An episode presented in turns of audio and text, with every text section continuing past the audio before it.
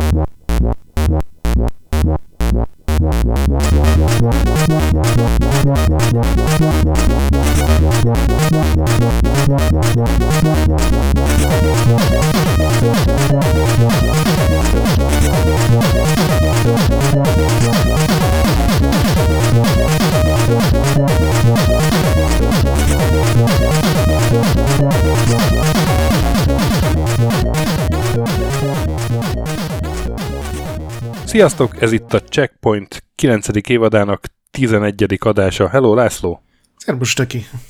És szeretettel köszöntök egy olyan vendéget, aki egyszer már volt itt, több évaddal ezelőtt, de oka van annak, hogy most megint elhívtuk. Sasvári Tamás, alias TCFS, a plusz négy Paganinie, a Portok Mozartja, nem is tudom,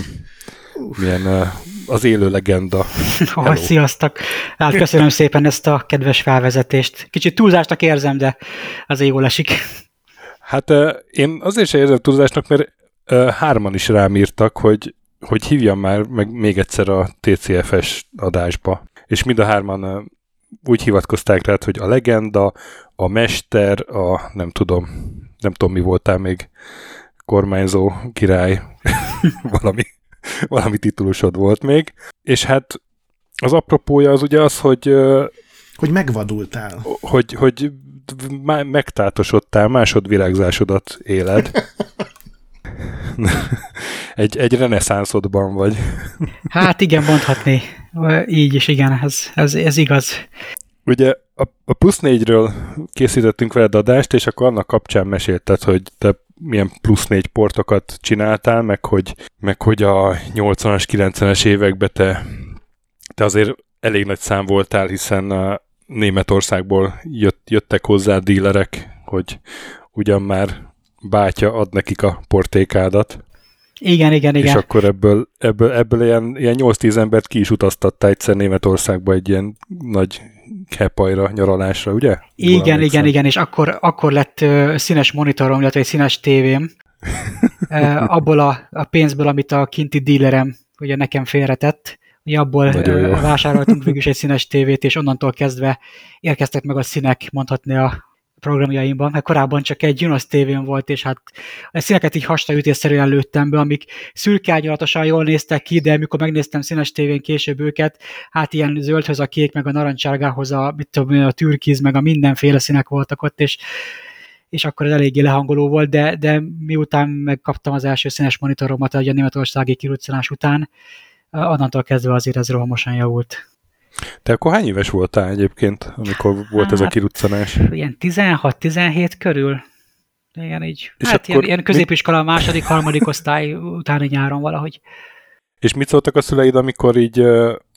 már lehet, hogy ezt abban az adásban is megkérdeztem, de nem rémlik, hogy megkérdeztem volna, hogy, hogy a 16 éves fiúk nyomkodja a gépet, azt egyszer csak hazállít azzal, hogy hát lett ebből egy színes tévé. Hát nem csak, hogy színes tévé lett belőle, de CD lejátszó is lett, egy audio CD lejátszó annak idején a hifitoronyban, ami eléggé nagy, nagy szó volt így a igen, igen. 80-as évek végén, 90-es évek elején. Hogyne. Hát eléggé hát hogy is mondjam, jól viselték egyébként, tehát nem volt különösebben surlódás ezzel kapcsolatban. Annyi volt ott, hogy fiam, tanulj, meg hogy, hogy miért, ja. miért mindig azt a vackot nyomkodod, meg ez aztán apám rájött onnantól kezdve, hogy, hogy végül is abból nem lehet baj, hogyha a gyerek alapvetően egy ilyen reál gondolkodást igénylő dolgot egy ilyen mm. megszállottan csinál, tehát ugye ennek valami haszna azért csak lesz, és onnantól kezdve azért úgy, úgy, úgy elviselték meg. Úgy, úgy voltak vele, hogy addig se csavarog a gyerek, meg addig se a rendőr hozza haza, meg minden, úgyhogy inkább üljön otthon, lefüggönyzött szobába, és akkor, akkor nyomkodja a gépet, tehát ezzel baj nem lehet, és hát nem is lett. Na és hát elég sokat nyomkodtad a gépet, és a beszélgetésnek valahol vége fele arra jutottunk, hogy hogy neked volt egy ilyen félkész Lemmings portod, hogy a lemmings akar, akartad plusz négyre megcsinálni, de valahogy azt, úgy azt mondtad abban az adásban, hogy te már nem igen fogsz visszatérni ez a plusz négy portoláshoz, a Lemmingshez biztosan nem, mert az egész így a fejedben volt, nem jegyzeteltél, nem dokumentáltál semmit, és most meg már nincs a fejedben. És akkor ennyiben maradtunk, és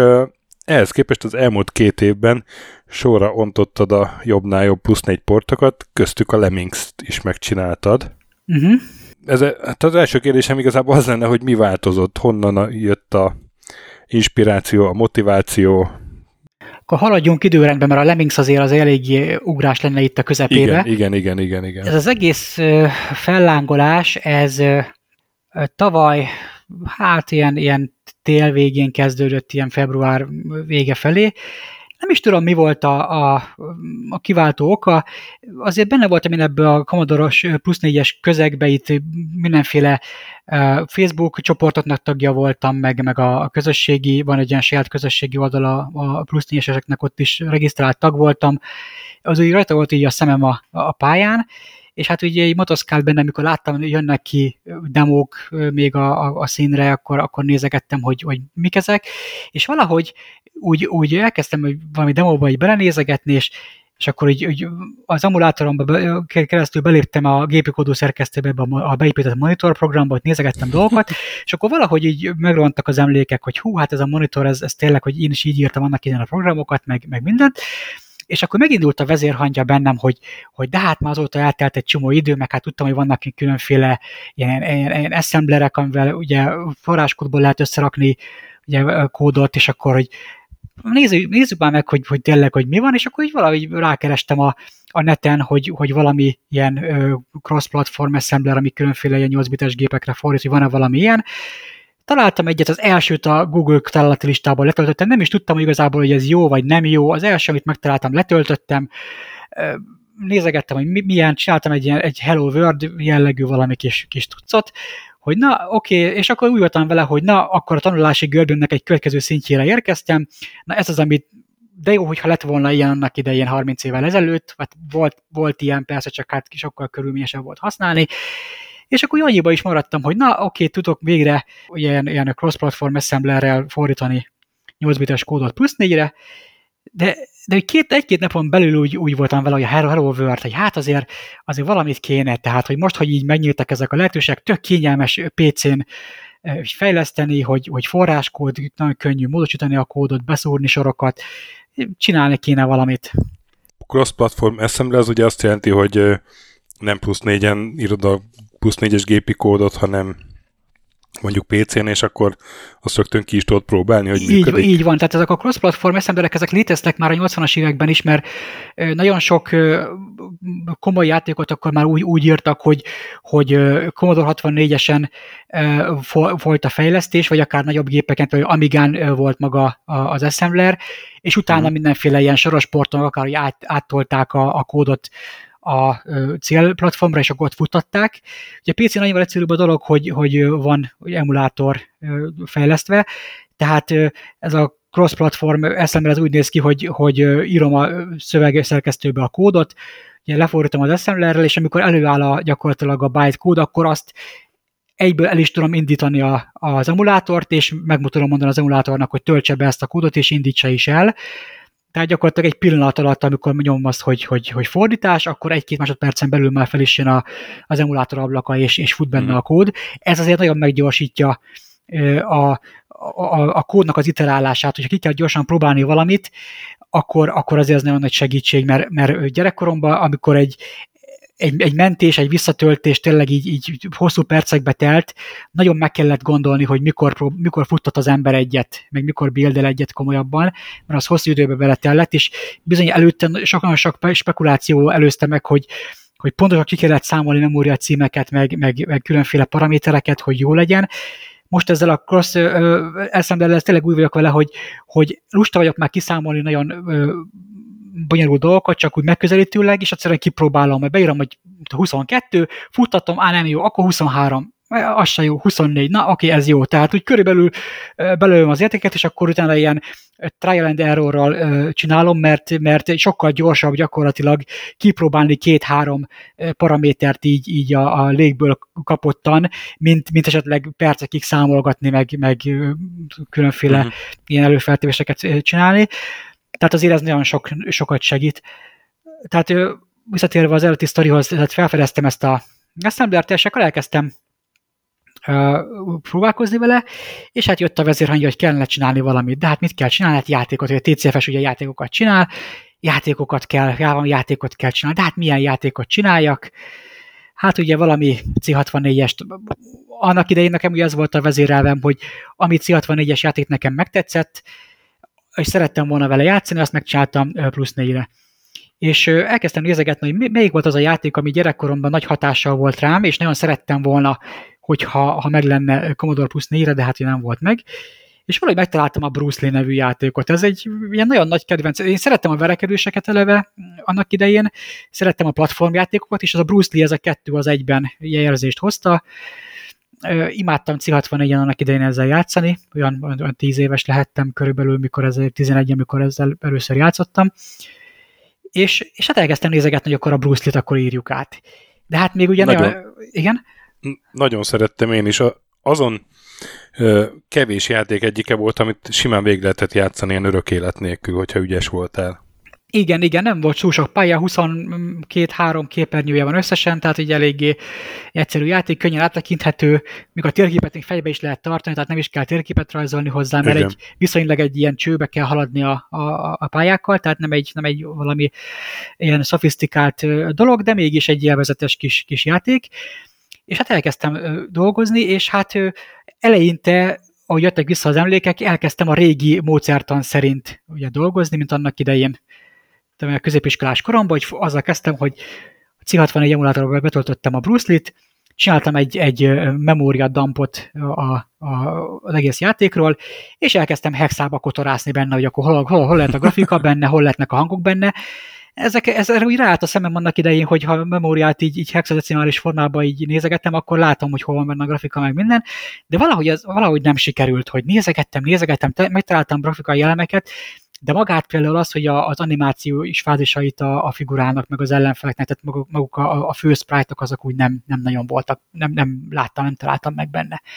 És elkezdett bosszantani, hogy na hát az első projektem itt fog megdőlni, hogy nem bírom gyakorlatilag a grafikát így kivenni ki, és átkonvertálni belőle,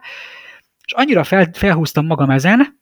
hogy, hogy azt mondtam, hogy jó, akkor új idők, új megközelítést igényelnek, hogy mit kínlódok én a, ezzel a, a, a eredeti memóriából történő dolgozással, hiszen eleve már a PC-n és emulátorban futottam már a C64-et is, meg mindent, hogy valami, valami más módszer kell.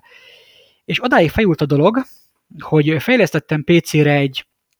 saját ilyen SAT Sprite editornak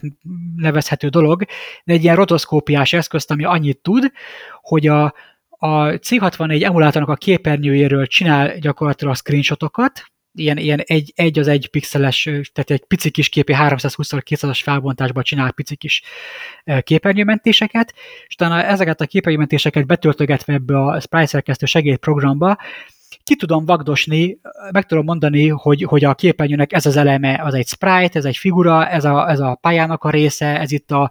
a pontszám kijelzésnek a karakterkészlet, ezek itt a szám, számjegyek, tehát teljesen grafikus képernyőről a, a programnak az emulátor outputjából vagyok képes így kivagdosni elemeket, és ezekről meg megmondom, hogy mi célt szolgálnak, és amikor betöltögettem egy, egy ilyen projektfájl keretében ezeket a kis képecskéket, ezek ilyen 8x8 pixeles, hogyha egy karakter, meg, meg 21x24, hogyha 64-es, 64-es sprite, és szépen így haladok az emulátorba, így a,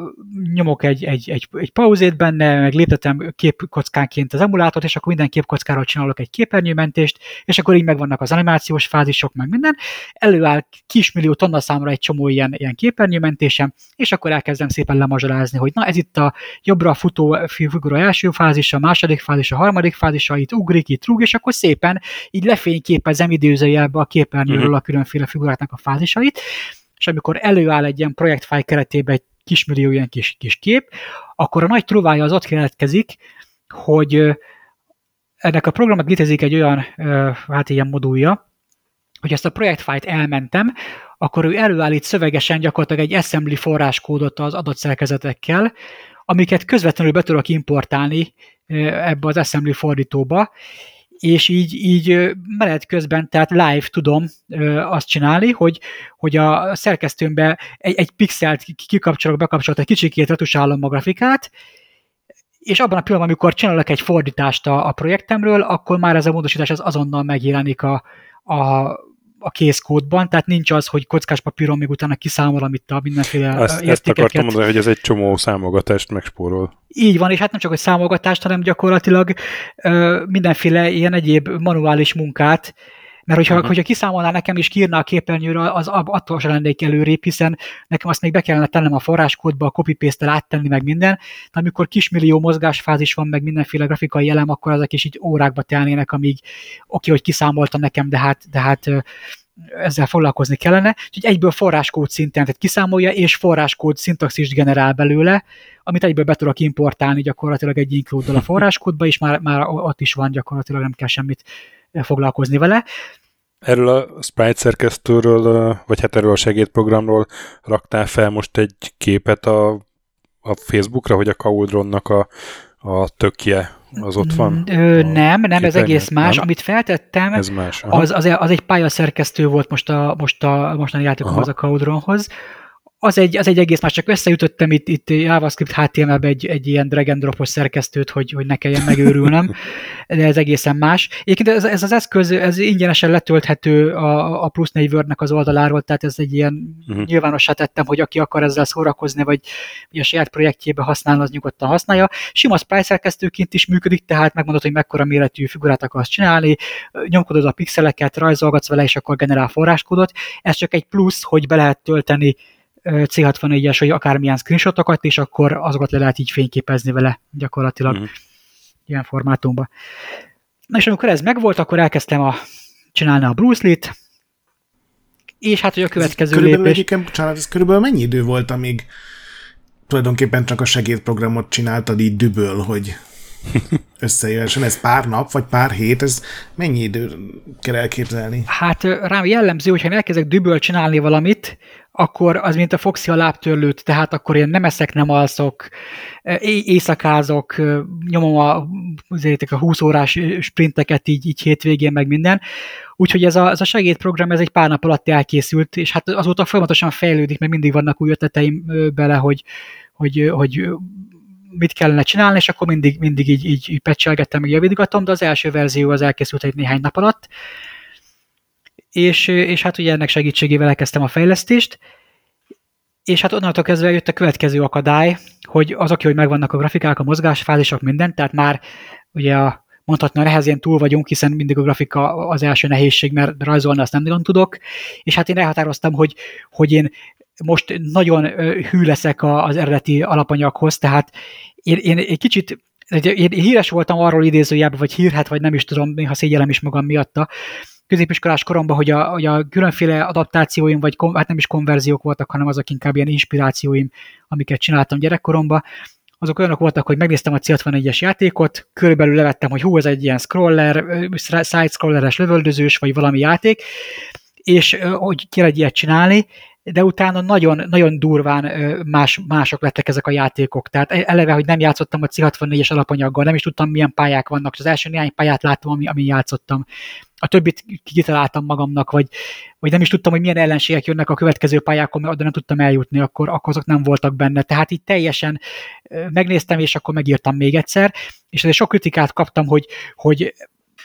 van egy játék, aminek az a neve, mint C64-en, de hát gyakorlatilag köszönő viszonyban sincs a kezdőképernyő, meg az Mhm. első két pálya ugyanaz, és onnantól kezdve teljesen más, meg, meg kit- kitöltöttem így a hézeókat így emlékezetből, meg, meg, és akkor rosszul emlékeztem rá, vagy nem is úgy működött a játék, meg, meg hát szóval voltak ilyenek. Erre visszatérésre tényleg később, mert például ennek a Wizard of War egy nagyon kellemes és hírhet példája, azóta is húznak a, a fiúk ezzel. Szóval visszat- visszatérve a Bruce Lee-hoz, ott, ott elhatároztam, hogy na most nagyon ilyen igazi digitális leletmentést csinálok, és ott aztán tényleg pixelpontos sportot csinálok, ott minden úgy fog kinézni, mint C64-en, de az utolsó pixelig. Hát igen, ám csak, hogy ahhoz, hogy úgy nézzen ki, ahhoz sprite-ok kellenek, ami meg nem nagyon van, van a plusz 4-esen, hogy hardware sprite, hát akkor el kell kezdeni valamit a sprite-okkal, és hát csináltam én már sprite-okat korábban plusz 4-esen, tudtam az elvet, hogy kell szoftveresen emulálni a hardware sprite-okat, de hát ugye azok, azoknak sok processzoridő kell, egy idő után el- elfogy a rasteridő, hogy, hogy ö, lehessen szinkronizálni a, a képernyőfrissítéshez. Ezért elkezdtem ezzel mókolni, hogy hogy, hogy, hogy lehetne sok sprite-ot kitenni a képernyőre úgy, hogy az jó legyen. Hát akkor, akkor megtaláltam ezt a módszert, vagy hát nem megtaláltam, hát ez egy létező módszer, az a, az a dupla puffereléses technika, ez ugye úgy néz ki, hogy nem kell a képernyőnek egy raster lefutás alatt frissülnie, hanem van egy, mindig egy shadow képernyő a memóriában, ami azt jelenti, hogy, hogy a, a, lát a, a játékos egy képernyőt a, a, a monitoron, addig a háttérben a memóriában egy olyan képernyő, ami nem látszik, azon történik a rajzolás, és amikor a, a képernyőnek a, a raster frissítése eljut egy olyan szintről, már, már nem zavaró a váltás, ott egyszer csak helyet cserél a két képernyő egymással, az eddig memóriában rajzolt képernyő kerül a, a, a monitorra, a monitoron lévő képernyő hátra kerül a memóriába, ami nem látszik, és akkor a következő képernyő frissítés meg megint a memóriába a háttérben történik annak a rajzolásnak a frissítése, és utána megint megtörténik a váltás, az a két, két puffer az ide-oda váltogatódik a képernyőre, és ennek az az előnye, hogy az a kellemetlen mellékhatás, hogyha egy, egy sprite kirajzolása véletlenül pont akkor történik, amikor a raster sugár odaér a képernyőn, akkor, akkor hajlamos a grafika egy kicsit szétesni, megcsúszni. Ezek a, ezek a hibák, ezek kiküszöbölhetők egymással, mert a, a, a képernyőváltás mindig egy pillanat alatt zajlik, gyakorlatilag egy, egy olyan biztonságos zónában, amikor a, a raster sugár éppen nem érintett a képernyőnek a, egyik látható területén sem, és akkor ezzel ki lehet küszöbölni ezt a fajta villódzást, meg, meg mindenféle ilyen mellékhatását a sprite-oknak. És hát ezek az is a előnye, hogy ez egy adaptív dolog, hogy, hogy nem vagyok kötelező tartani a, a, az 50, 50 frame per szekundumos frissítési frekvenciát, hanem hogyha lekések egy képernyőt például, egy kicsikét tovább tart egy művelet, és ezért leesne a framerate, ugye ezt a, a korábbi sprite rutinjaim, amiket korábban ugye annak idején a 90-es években nagyon sokan alkalmaztak, ez azzal to- nem tolerálta, és ez a képernyő elkezdett villogni, meg szétesni.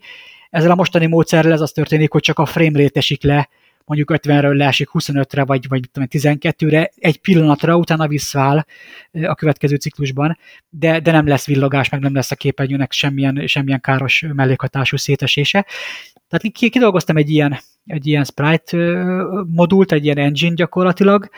aminek segítségével már a, a, ezt a három sprite-ot tudtam kezelni a képernyőn normálisan. Ugye a Bruce Lee-ba ugye van a főhős,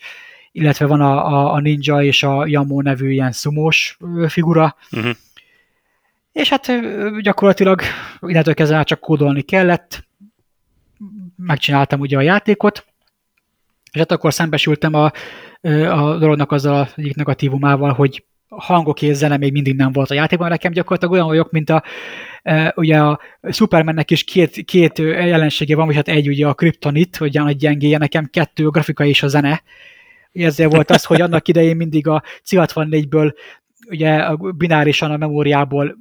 vettem át a grafikát, illetve a zenét konvertáltam át plusz négyesre, mert ezeket az abszolút nem értettem, így örültem, hogy valaki más már megcsinálta ezeket helyettem. És most is így voltam vele, hogy átvettem a grafikát ugye a, ezzel az új eszközömmel, és a zene az még mindig ugye nem volt. És hát, hogy kérdezgettem itt a fiúkat a, a, a csoportba, hogy hát, hogy, hogy kik most a nagy zenészek itt, a, akiket lehetne ugye, segítséget kérni, és hát ajánlottak nekem egy, egy srácot, gyerekkoromban ugye ismertem őt régebről, de hát én akkor eltűntem így a, ugye a színről egy időre,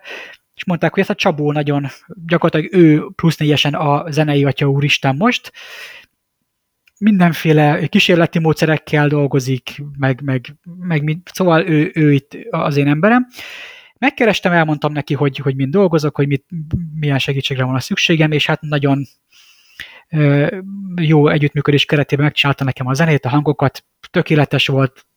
hozta a hangulatot, mindent, tehát ezzel a, a játék az gyakorlatilag kész is lett, akkor már kicsit megtízeltem itt a fórumba, hogy mi készül, mindenki lelkes volt, hogy úristen, micsoda visszatérés, hogy itt ami 30 év után egy ilyen, egy, egy ilyen dologgal, ami egy elég nehéz technikailag, ugye plusz négyesen a sprite miatt elég nehéz dolog, Igen. jövök vissza. És hát amikor kijött a release, akkor jött egy érdekes dolog, hogy egyszer csak rám írt egy teljesen ismeretlen figura, így a Facebookon, hogy jó, látta itt a, a ezt az új release ugye, hogy, hogy Bruce Lee meg minden, és hát van egy, akkor ő bemutatkozni, hogy kicsoda, nála vannak a, a Bruce Lee játék kiadásának a jogai. És akkor így megfordult velem az, hogy úristen, eljött a Nintendo pillanat, tudod, hogy na, most, most akkor jön az, hogy azonnal vegyem le, meg hogy be fog perelni, meg minden de szerencsére nem ez történt, hanem, hanem azt mondta, hogy ő egy kiadónál dolgozik, és hát ők, ők szeretnének ebből ugye fizikai kiadást csinálni, mert annyira tetszik nekik, hogy örülnek, hogy valaki ezt így csinálja, és hogy tényleg tetszik nekik a port, és hogy milyen jó lett, hogy szóval kicsit ott körbe udvaroltak, és hát, hogy, hogy akkor, akkor ő, ő szeretnék kiadni. És el is indult ez a folyamat, hogy, hogy a kiadás elkezdtek borítót tervezni hozzá, meg, meg mindent, amit kell, megállapodtunk ugye a royalty mindenbe, de hát, és innentől kezdve le is állt az ügy, azóta sem lett fizikai kopi, a kiadó oldalán coming soon-ként szerepel azóta, egyszerűen eltűntek a, a színről, mm. és, és párszor megpingeltem még őket, hogy na, mi van akkor, akkor mondjam ha valamit, hogy mikor lehet indulni, mit küldjek még, mi kell még nekik, de hát nem válaszoltak egy néhány megkeresésem, és onnantól kezdve én ezt el is engedtem, tehát nem forszoltam tovább, pedig nagyon lelkesek voltak, nem tudom miért, miért szakadt meg a, a tárgyalás. Én nem, akarok, nem akartam erőszakosnak tűnni és állandóan ö, zavarni őket ezzel, tehát persze rájuk kérdeztem, nem válaszoltak, úgyhogy elengedtem ezt a, ezt a dolgot. És hát a, a terméknek, hát mondhatni terméknek, tehát ennek a játéknak nagyon ö, jó visszhangja lett, tehát mindenki ö, örült, hogy hú, nagy, megtörtént a nagy visszatérés, hogy végre én is feltűntem a színen, hogy el voltam teljesen tűnve, nem is szándékoztam egyébként én úgy, úgy különösképpen visszatérni, de annyira meleg fogadtatást ugye kaptam a, a közösségtől, hogy, hogy ez úgy, úgy hízelgett is nekem, az a nagy szeretet, meg, meg minden, és hát azt vettem észre, hogy, hogy annyira inspirált engem ez a dolog, annyira felpesdítette így a, a, a kicsit a gondolkodásomat, hogy újra gyerek lehettem, vagy nem is tudom, tehát annyira sok szép régi emléket hozott vissza ez a dolog, hogy, hogy egy ilyen nagyon kötött, nagyon erőforrás szegény környezetben, tehát hogy egy ilyen 60 kilobájtban mindent megcsinálni, és hát nagyon limitált minden, és hát nagyon nehéz. Mindenért meg kell harcolni, minden bozót harc, tehát minden méterért meg kell harcolni. De annyira tetszett nekem ez a dolog, hogy, hogy kis idő múlva, amikor kiadtam a játékot, már indult a vezérhangja, hogy na jó, jó, de hát kéne még valamit csinálni, mert úgy voltam vele, hogy, hogy ezt megcsinálom, kiadom, és akkor gyakorlatilag jelzem, hogy még élek, és akkor a csúcson kell abba hagyni felkiáltással, akkor nem is lesz több. Kipróbáltam az assembly ezt is tudom, e, ezt is értem, igazából tudod, már nem, nincs kihívás, már, már, már megvan. De annyira, annyira örült mindenki annak, hogy visszatértem, úgyhogy beindult a vezérhangja, hogy kéne még valamit csinálni, és hát a következő dolog megint egy nagy dobást akartam. Ugye kicsit olyan vagyok, mint a hollywoodi filmeknek a folytatásai, mindig nagyobbat kell dobni, hogyha az előző részben tudod, csak a, a, egy város omlott össze a földrengésbe, a következő részben már az egész kontinensnek a, el kell süllyedni a tengerbe, tehát ez egy, így voltam én is ezzel. És elkezdtem keresni tudatosan, hogy mik azok a dolgok, amik nagyon kellenének plusz négyes, amik nagyon az volt, hogy ezt lehetetlen megcsinálni, hogy ezt már tényleg lehetetlen megcsinálni, és hát hülyen a névhez megtaláltam az igazán lehetetlen küldetést, ugye a, a, az Impossible Mission nevű játékot, ami annak idején uh-huh. szintén egy ilyen szent grá volt, plusz négyesen, hogy itt aztán tényleg minden sprite, itt ezt aztán tényleg lehetetlen megcsinálni, itt tényleg 8 darab sprite van a képernyőn, egy-két sprite még, még működik, esetleg lehet, de hát 8 sprite az tényleg azt, azt, azt nem bírja a gép, azt egyszerűen lehetetlen. Akkor, meg, meg a karakterkészletbe se fér bele 8 darab sprite, szóval itt aztán volt mindenféle ellenvetés, és hát nem beszélve arról, hogy ezt a Impossible mission ezt elkezdtem annak idején középiskolás koromban is megcsinálni, és ott akkor szembesültem azzal, hogy az akkori sprite modulommal ténylegesen a futófigura még ment a képernyőn, de a robotok már nem mentek, az már egyszerűen a képszegezeket kezdett szétesni, meg ilyen frame dropok voltak, meg villogott minden, elborzasztó volt, és akkor úgy voltam vele én is, hogy hát igen, túl sok a sprite, ezt, ezt, ezt tényleg nem lehet megcsinálni. De ezzel a dupla pufferelési technikával ugye megint beindult a vezérhangja, hogy oké, oké, de hát nézzük mindenféle szituációkat, elkezdtem fejbe modellezni a, a narratívát, hogy oké, ha van a képernyőn két robot, ha három robot, hogyha éppen villámlik a robot, akkor mi van. És akkor elkezdtem így fejbe ilyen szenáriókat feltérképezni, de hogyha a robot úgy mozog a képernyőn, hogy nem is halad el bútor előtt, akkor lehet spórolni a sprite hogy neki nem kell maszkolni a háttérre, hanem csak simán lehet mindig a, a üres háttér előtt, és akkor egy csomót spórolok az idővel, és elkezdtem magamba itt dolgokat így térképezni, és akkor kijött az, kiszámoltam egy kockás papíron, hogy ez a dupla pufferrel is működhet, néha lesz egy kis frame drop, meg minden, de hát ez nem vészes, még a, még a sebesség benne marad a játszható tartományba, hogyha agyon optimalizálom a sprite-okat, tényleg így a, hogy a robotok megvizsgálják, hogy, a, hogy tényleg van-e bútor, és hogyha nincs, akkor ott egy butább sprite-ra kapcsolnak, ami nem maszkol a háttérrel, meg mindenféle egyéb dolgot csináltam. És ott van a következő dolog, hogy igen ám, de annyira sok a sprite a képernyőn, hogy uh, egy kis technikai visszatekintés, hogy, hogy nem tudom mennyire uh, ismeritek ezt a, ezt a grafikai felépítését a, a Commodore-oknak, hogy amikor valaki ilyen, ilyen saját grafikát akar összerakni karakterekből, akkor létezik ez a, ez a karakter defini, átdefiniálás jelensége, amikor 256 különféle karaktertnek a képét tudod egyénileg módosítani, és akkor azokat a, a, a, a, a gépnek az eredeti gyári karakterkészletét tudod átállítani uh-huh. magadnak tetszőleges dolgokra, és akkor így, így lehet összerakni a különféle bútorokat, például az Impossible mission meg minden. Igen. I- ilyet még én is csináltam C64-en. Igen, ez az, az ominózus kockás papíron számolgatás. Azaz, azaz.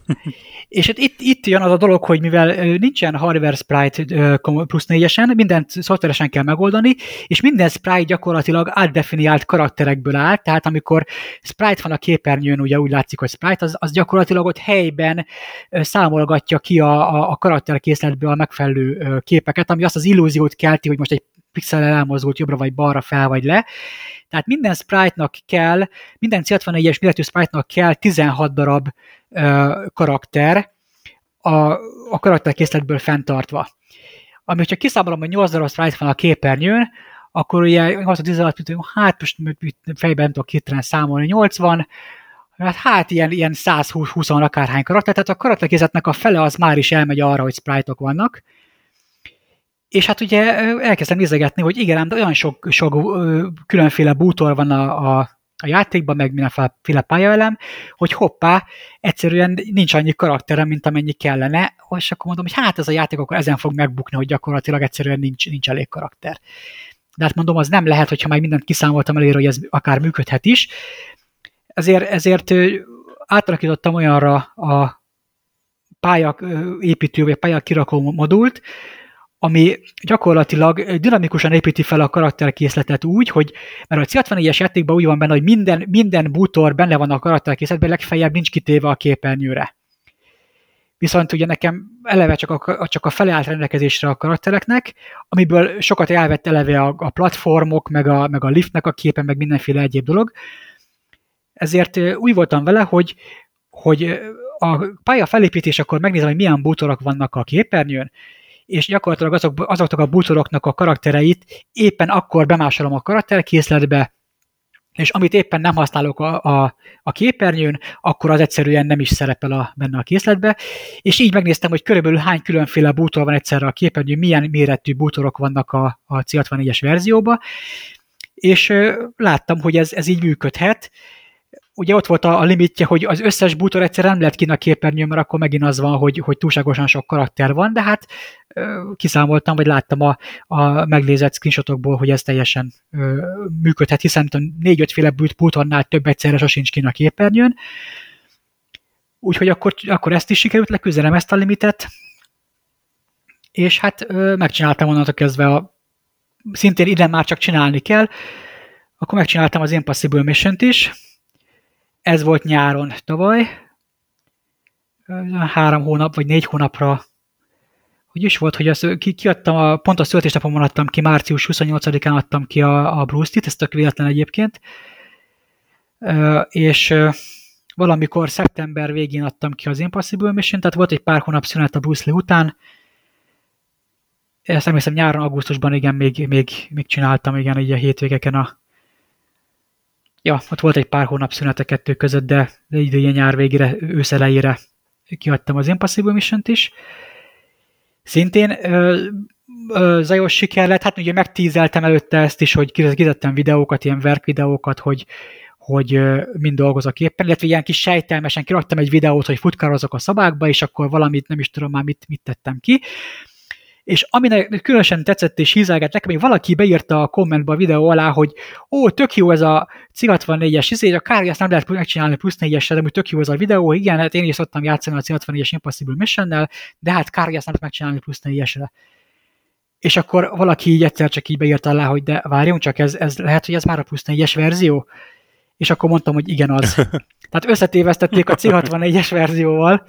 nagyon és, jó. És, és ez, ez úgy nekem úgy, úgy adott egy extra lökést, hogy fú, akkor tényleg lehet, hogy jó nyomon járok, hogy, hogyha persze lehetett látni, hogy ez nem ugyanaz, mert hát a, azért, azért avatott szem észreveszi, hogy, hogy mit kell nézni, de, de tényleg, hogyha így, így valaki Facebookon meglátta ezt a videót így mozgásban, akkor mondom, ez jó jel, hogyha ha tényleg aki nem, nincs ebbe így annyira benne, mint én,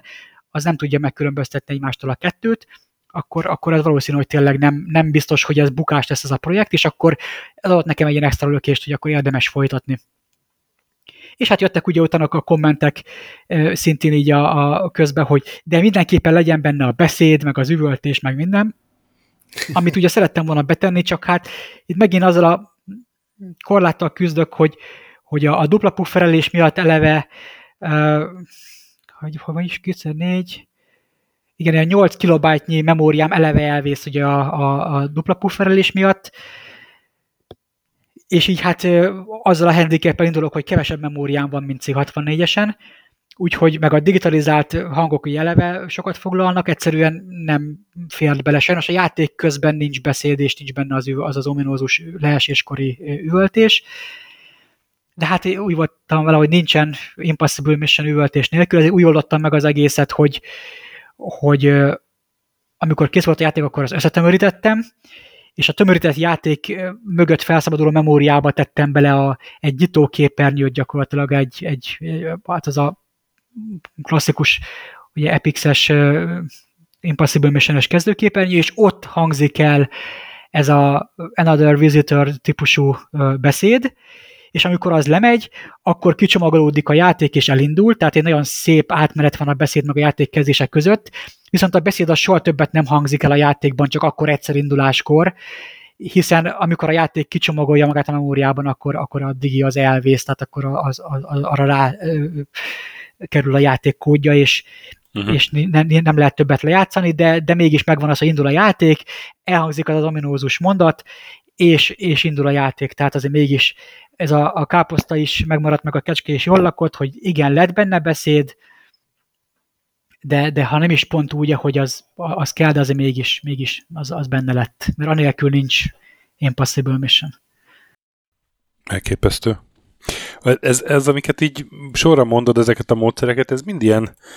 ilyen, mint, mintha demót csinálnál, nem? Egy ilyen, ilyen demószínes trükközéseknek tűnnek ezek. Pontosan, Rosszul, pontosan, teljesen igaz, és, és hát ebben volt nekem nagy segítségem, szerintem ezt említettem a múltkori adásban is, hogy, hogy nekem ugye két, két nagy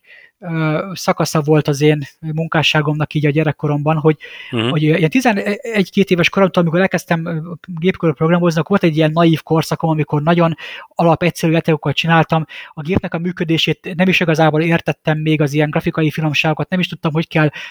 keverni grafikus üzemmódokat egymással, meg hogy kell rastermeszakítással trükközni a képernyőn. Ezért a korai játékaim ilyen nagyon, nagyon egyszerűek.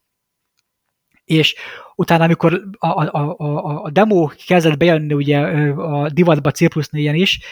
és hát néztem ezeket a különféle ilyen pattogó, ilyen raster csíkokat a képernyőn, meg ilyen pattogó logókat, és, scroll jobbra-balra, pixel pontosan, meg, meg zene, meg minden, akkor az nekem nagyon megtetszett, és elkezdtem ugye felülni erre a hype vonatra, de hát ez ugye azzal jár, hogy igen erősen meg kellett, bele kellett ásnom magam a gépnek a, a működésébe, uh-huh. hogy a, a TED chipnek a programozásába, hogy hogyan kell tényleg a rastermeszakítást csinálni, hogyan kell a, a képernyő, grafikus üzemmódokat keverni, meg mindenféle dolgot csinálni, és amikor így belefáradtam a demózásba, így mit tudom, egy-másfél év után, amikor azt mondtam, hogy már nem akarom a sokadik ilyen, ilyen pattogós, logós, scrollos akármit csinálni, akkor visszatértem a, a, a, a régi kedvencemhez, ugye a játékfejlesztéshez, de akkor már egy magasabb szinten, mert akkor már a demózásból át tudtam emelni egy csomó olyan technikát, hogy hogyan kell tényleg jó színeket csinálni, mozgatni a képernyőt normálisan, kép, képpontonként csinálni scrollt, meg, meg Szóval akkor már egy, már egy sokkal magasabb ismertanyag birtokában tudtam játékokkal foglalkozni, és hát innen jön ez a, ez a megoldás, és amikor demót írtunk, és különféle demópartok egymás után voltak, a memóriában ott volt ez a technika, hogy hogy mindig a, a, a későbbi demo részek azok becsomagolva vártak a memóriába, az éppen futó kód az futott, és amikor vége lett, akkor ugye ráugrott a, a kicsomagoló rutinra a, a vezérlés, az kicsomagolta a következő részt, ugye ezzel az előző résznek a kódja megsemmisült, a következő rész elindult, de a következő részben is benne volt a következő rész kicsi, összetömörítve, és akkor szintén annak a végén is még volt, és akkor egy két-három-négy részt lehetett így tömörítve a memóriába egymás után fűzögetni, és hát ezt a módszert használtam utána az Impossible Missionbe is, és később ezt még magasabb szinten, még durvábban a, a következő játékomba, a, a Raid Over Moszkóba, ez lett a következő játékom. Hát szintén a, a recept ment, meg volt a Impossible Mission sikere, és hát úgy voltam vele, hogy na most kellene a csúcson abba hagyni, mert tényleg ez most már itt ki, a, szel, a, még a Szentgrát is kilőttem a két pálcás céllövöldébe, de hát most már valami tényleg van, de hát annyira bizserget még mindig bennem a tetvágy, hogy tényleg, szerintem ez, ez, ez az adrenalin junkie dolog, hogy, hogy én a, a, az alkotás közben annyira ilyen, ilyen sajátos tudatállapotba kerülök itt a, a, a folyamatosan elém kerülő problémáknak a folyamatos megoldásától, és hogy tényleg a biteket kell reszelgetni szó szerint, hogy, hogy ez, egy, ez egy ilyen különleges tudatállapot, és én ezt igénylem valahogy szellemileg. És, és ezért jött a következő vezérhangja, hogy akkor mit kell megint csinálni, és hát, hogy csináljunk egy igazi klasszikust, és akkor már úgy voltam vele, hogy, hogy akkor álljunk rá ezekre a pixelpontos portokra, hogy az Impossible Mission is viszonylag jól sikerült a a konverzió, az, az átírás, hogy, hogy elég jól hasonlít. Ott, ott visszatérve még az Impossible Mission, hogy egy dolog nem sikerült igazából benne, hogy hát nem azt nem sikerült, de, de tényleg a, a harcoltam minden, minden bájtér a végére,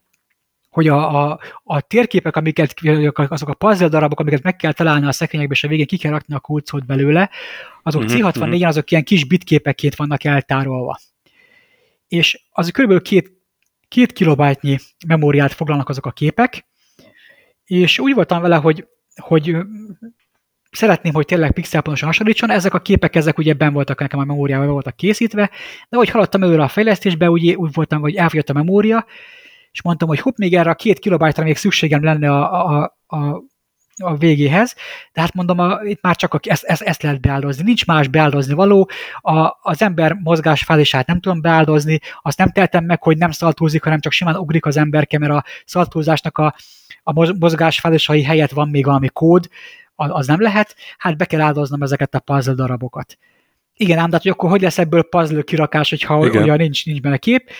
és akkor jött, jött az ötlet, hogy, hogy egyszerűen procedurálisan kell generálnom ezeket a képeket, ami ad egy olyan sajátos ízt a plusz 4-es verziónak, hogy ne, egyszerűen nem lehet kiismerni a puzzle úgy, mint C64-en, hogy, hogy a sokadik játékos már tudja, hogy, hogy melyik darab mihez illeszkedik, hiszen meg lehet tanulni, hogy melyik négy darab hogy illik össze milyen, milyen ö, forgatásban. És a plusz 4-es verzió az, az, az véletlenszerűen generál ilyen különféle ilyen, ilyen bitmintákat, de úgy generálja őket, hogy négyes évre ezek ugye illeszkedjenek egymáshoz, és és sikerült megcsinálnom, hogy ez a procedurális generálás, ez kevesebbből kijött nekem, mint két kilobájt, tehát gyakorlatilag sikerült így, így nyereségre szert tennem így memóriában, hogy ahelyett, hogy jelenleg tárolva a képek, úgy, úgy gyakorlatilag egy ilyen sajátos plusz négyes ízzel egy másfajta puzzle. Na, hasonló a, a működés, ugyanúgy forgatni kell a puzzle meg átszínezni, meg minden, de nem azok a, a, a pixeles puzzle vannak, mint c ilyen, ami teljesen másokat generál. És hát érdekes, hogy minden indításkor más, másképp generál, tehát nincs két egyforma játék, még, még a puzzle szinten sem a plusz 4-es verzióban. Kicsit kacérkodtam a gondolattal, hogy, hogy megcsinálom ilyen töltögetősre, hogy, hogy, hasonl, hogy annyira hasonlítson pixel pontosan, hogy amikor bemegy a, a, a puzzle rakosgatós részhez, akkor a tölteni fog floppyról egy pár másodpercig, és betölti azt a, azt a kódot, ami a, a puzzle-nak a művelteihez szükséges, majd amikor kilépsz a puzzle rakosgatás, akkor visszatölti a, a memóriába egy másfajta kódot, ami a szobákhoz kell, de nem akartam ezt a töltögetést, mert ez nagyon megszakítja így a játékot, meg hát, hogy lemezesre csinálni, meg minden. úgyhogy maradt ez a, ez a, ez a puzzle generálásos dolog végül is, mint, mint egy ilyen szükség megoldás, de úgy láttam, hogy, az, hogy igazából nem borzasztja a, a játékosokat, tehát tudnak egy, együtt élni azzal, hogy nem teljesen úgy néz ki ez a rész a játéknak, mint a C64-es, de, de teljesen vállalható lett szerintem. Még így is. Na de a Raid Over Moszkónál tartottál? Ja igen, Raid Over Moszkó. Uh, ott ugye a következő ötlet, hogy, hogy szintén uh, pixelpontos port, hát megint keresünk a korszaknak egy ilyen meghatározó ö, ö, játékát, ami, ami tényleg szép volt, és szerettem is játszani vele, és egy elég jó, jó játék, és hát ö, ezt a, ilyenkor az van, hogy amikor a, kiadok egy játékot, akkor a következő időben így különféle ilyen gameplay videókat nézegetek C64-es, és akkor nézegetem, hogy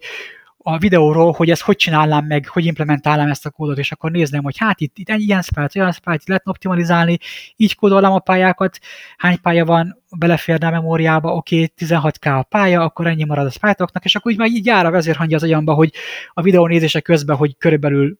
hogy, hogy és mind működne ez az egész. És hát a Raid Over így megtaláltam, hogy hát tetszett is nekem a dolog, meg minden,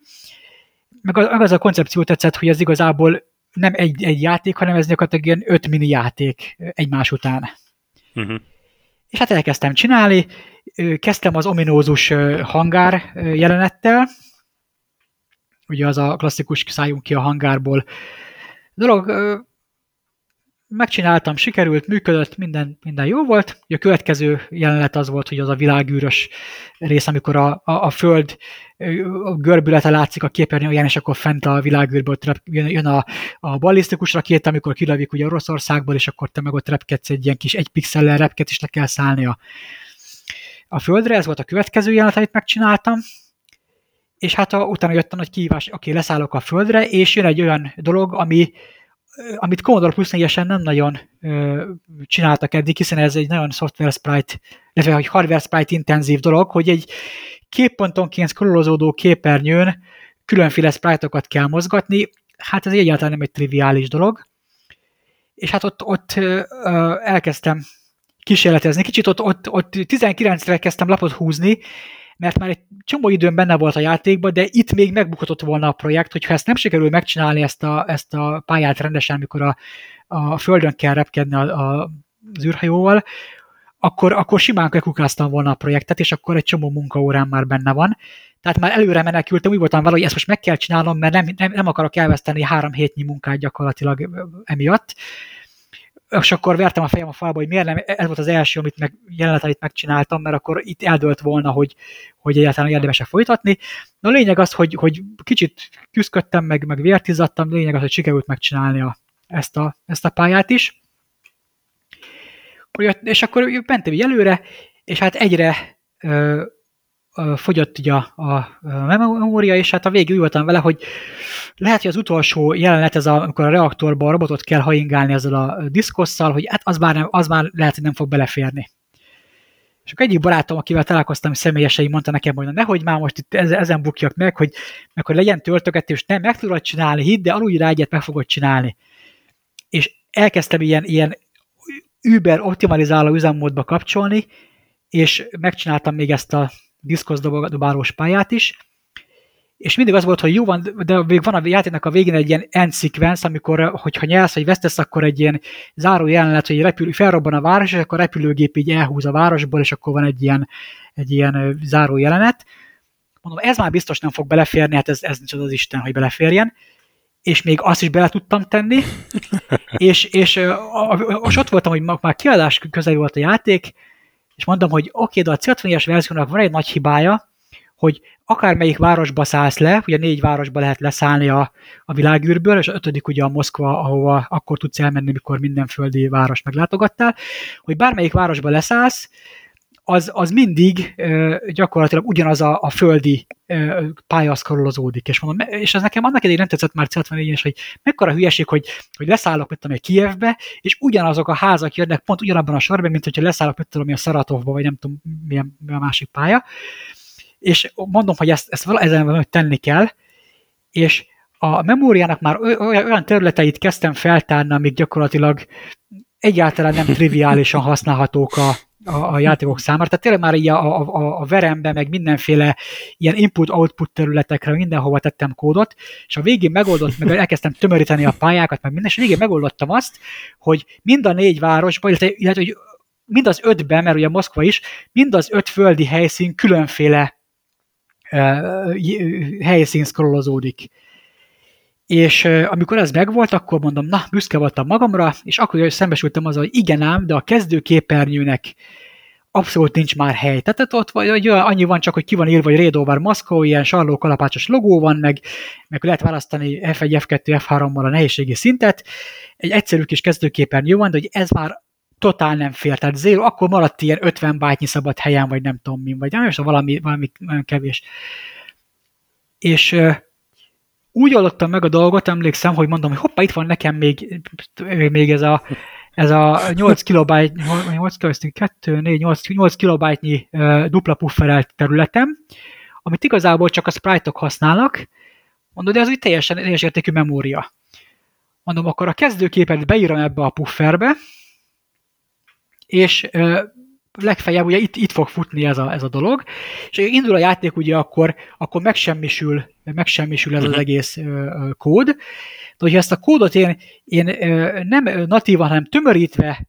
ö, lerakom a memóriába valahova, és mindig csak akkor tömörítem ki ebbe a pufferbe, amikor éppen ráadnám a vezérést és szükséges, akkor gyakorlatilag tudok még húzni a memórián egy kicsit,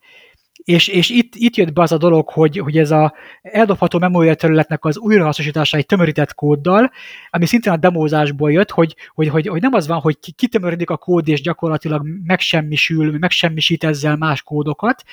hanem a kezdőképernyő kód, kódja egy olyan memória területet bontja ki magát, ami amúgy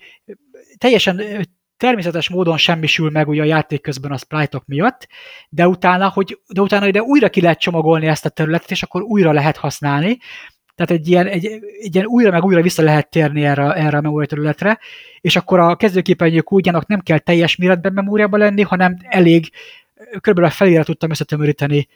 a, a kódot egy, egy tömörítővel, és akkor, akkor egy, egy ilyen újrahasznosított kód van benne, tehát ez, ez gyakorlatilag magasabb szintre emelte a, a, az Impossible Missionben az egyszer kitömörítjük és elveszítjük a kódot, itt újra meg újra kitömörítjük és, és a kitömörített kódot veszítjük el azért, mert ez gyakorlatilag a sprite pufferben fut ez a kód. Itt, itt ebbe ez volt a, a, az érdekesség, vagy hát a, ez, a, ez a kis trükk. Minden, minden programra jellemző, hogy annyira harcolok a memóriáért, hogy, hogy be kell vetnem különféle trükköket sajnos. De hát itt ez, ez így alakult. Szerencsére a, a végeredményen nem látszik, hogy, hogy mennyire e, verejtékes dolog, inkább mindig a, a grafikus meg a zenész szokott gyakorlatilag e, idegbajt kapni, mikor szólok Csabónak, hogy kellenek hangok, meg kellene zene, és akkor kérdezi, hogy mennyi hely van, és akkor mondom, hogy van, mit, hogy 400 bajton, meg 200 bajton van a hangokra, és mondja, hogy hát ez lehet, ennyiből nem lehet hangot csinálni, és, és mindig megcsinálja, összeüti, megcsinálja, tehát ja, Ezeket a trükköket egyébként meg szoktad osztani, amikor így kiadod a játékot? Tehát ezeket így leírod, hogy más tanuljon, vagy csodálkozzon? Vagy... Persze, elmegyek podcast felvételekre, és megosztom a közönséggel. Egyébként, egyébként szoktam, tehát mikor, mikor alkalmam adódik előadásokat tartani, mondhatni. Facebookon is egyébként beírogatom így menet közben, amikor posztolok a, a játék mellettről, akkor néha ilyen, ilyen trükköket megosztok ott is. De például legutóbb egy, egy Miskolci partin tartottam egy előadást, pont így a retro játékfejlesztés nehézségeiről, és akkor ott, ott el, elmondtam, végvezettem, hogy milyen optimalizációs trükköket kell bevetni ahhoz, hogy a, a szűk memória keretek közé be lehessen férni. Például ott, ott, ott egy hát nagyobb közönség, egy ilyen 20-30 főnek előadtam ezt a, ezeket a dolgokat, és hát arról készült videófelvétel is, tehát aztán a Facebookon is fel van valahol meg lehet nézni. De hát nem titok, ez bárki megkérdezzen, elmondom. Hogy és meg... elvileg ezeket mind meg lehetett volna csinálni 80, nem tudom, 7-ben is, csak túl nehéz lett volna annyit kísérletezni a ahogy mondtad, hogy ilyen több perces assembly, meg betöltés, meg próbálkozás, meg újra. Így van, tehát a dolognak a szépsége az, és itt ezért is, eh, hogy is mondjam, ezért van magas sportértéke ennek az egész mutatványnak így a, a retro világban. Nem csak amit én csinálok, hanem általában még, még vannak egy nálam rajtam kívül fanatikusok, C64-es egyéb vonalon is, hogy a hardware gyakorlatilag ugyanaz, mint 40 éve. Tehát szoktak poénkodni a fiúk a fórumokon, hogy ha lenne időgép, és most sikerülne visszavinni ezt a kódot gyakorlatilag abba a korba, lehet, hogy senki se érteni, hogy mi történik benne, de, de látnák, hogy, hogy működik, tehát hogy a gép az, az képes arra, hogy, hogy ilyen C64-es portokat gyakorlatilag majd, hogy nem pixel pontosan uh, futtasson, de, de az akkori uh, eszközkészlettel, vagy akkori lehetőségekkel azért ez, ez nagyon nyögvenyelős. Például ez a, ez, a, ez a tömörítés is egy olyan dolog, hogy, hogy akkoriban is voltak tömörítők már léteztek tömörítők, és léteztek, léteztek jó statisztikai tömörítők is, amelyek igen jó, jó tömörséget tudnak elérni, ez ilyen 50%-ra képesek lehúzni a, a dolgot. De ezek a tömörítők ezek nagyon lassúak, a memóriában ők is helyet foglalnak, É, míg most gyakorlatilag ez a tömörítő is egy cross-platform tömörítő, ez egy command line tool Windows alá, átadom neki gyakorlatilag azt a 60 kilobájtnyi bináris fájt, hogy na ez egy Commodore Plus 4-es program, ez egy kód, és ezt legyen szíves tömörítse össze. És akkor a PC-n valamilyen magasabb szintű nyelven megírt tömörítő, valami csoda algoritmussal szépen ezt összetömöríti, összehúzza, és elépígyezti azt a bytecode-ot, amiben, hogyha betöltöm egy emulátorba vagy a rendes gépre, akkor képes futtatni és kitömöríteni magát, tehát még csak a tömörítés sem natív környezetben történik, mert a becsomagolása ennek az egésznek, hanem van egy command line tool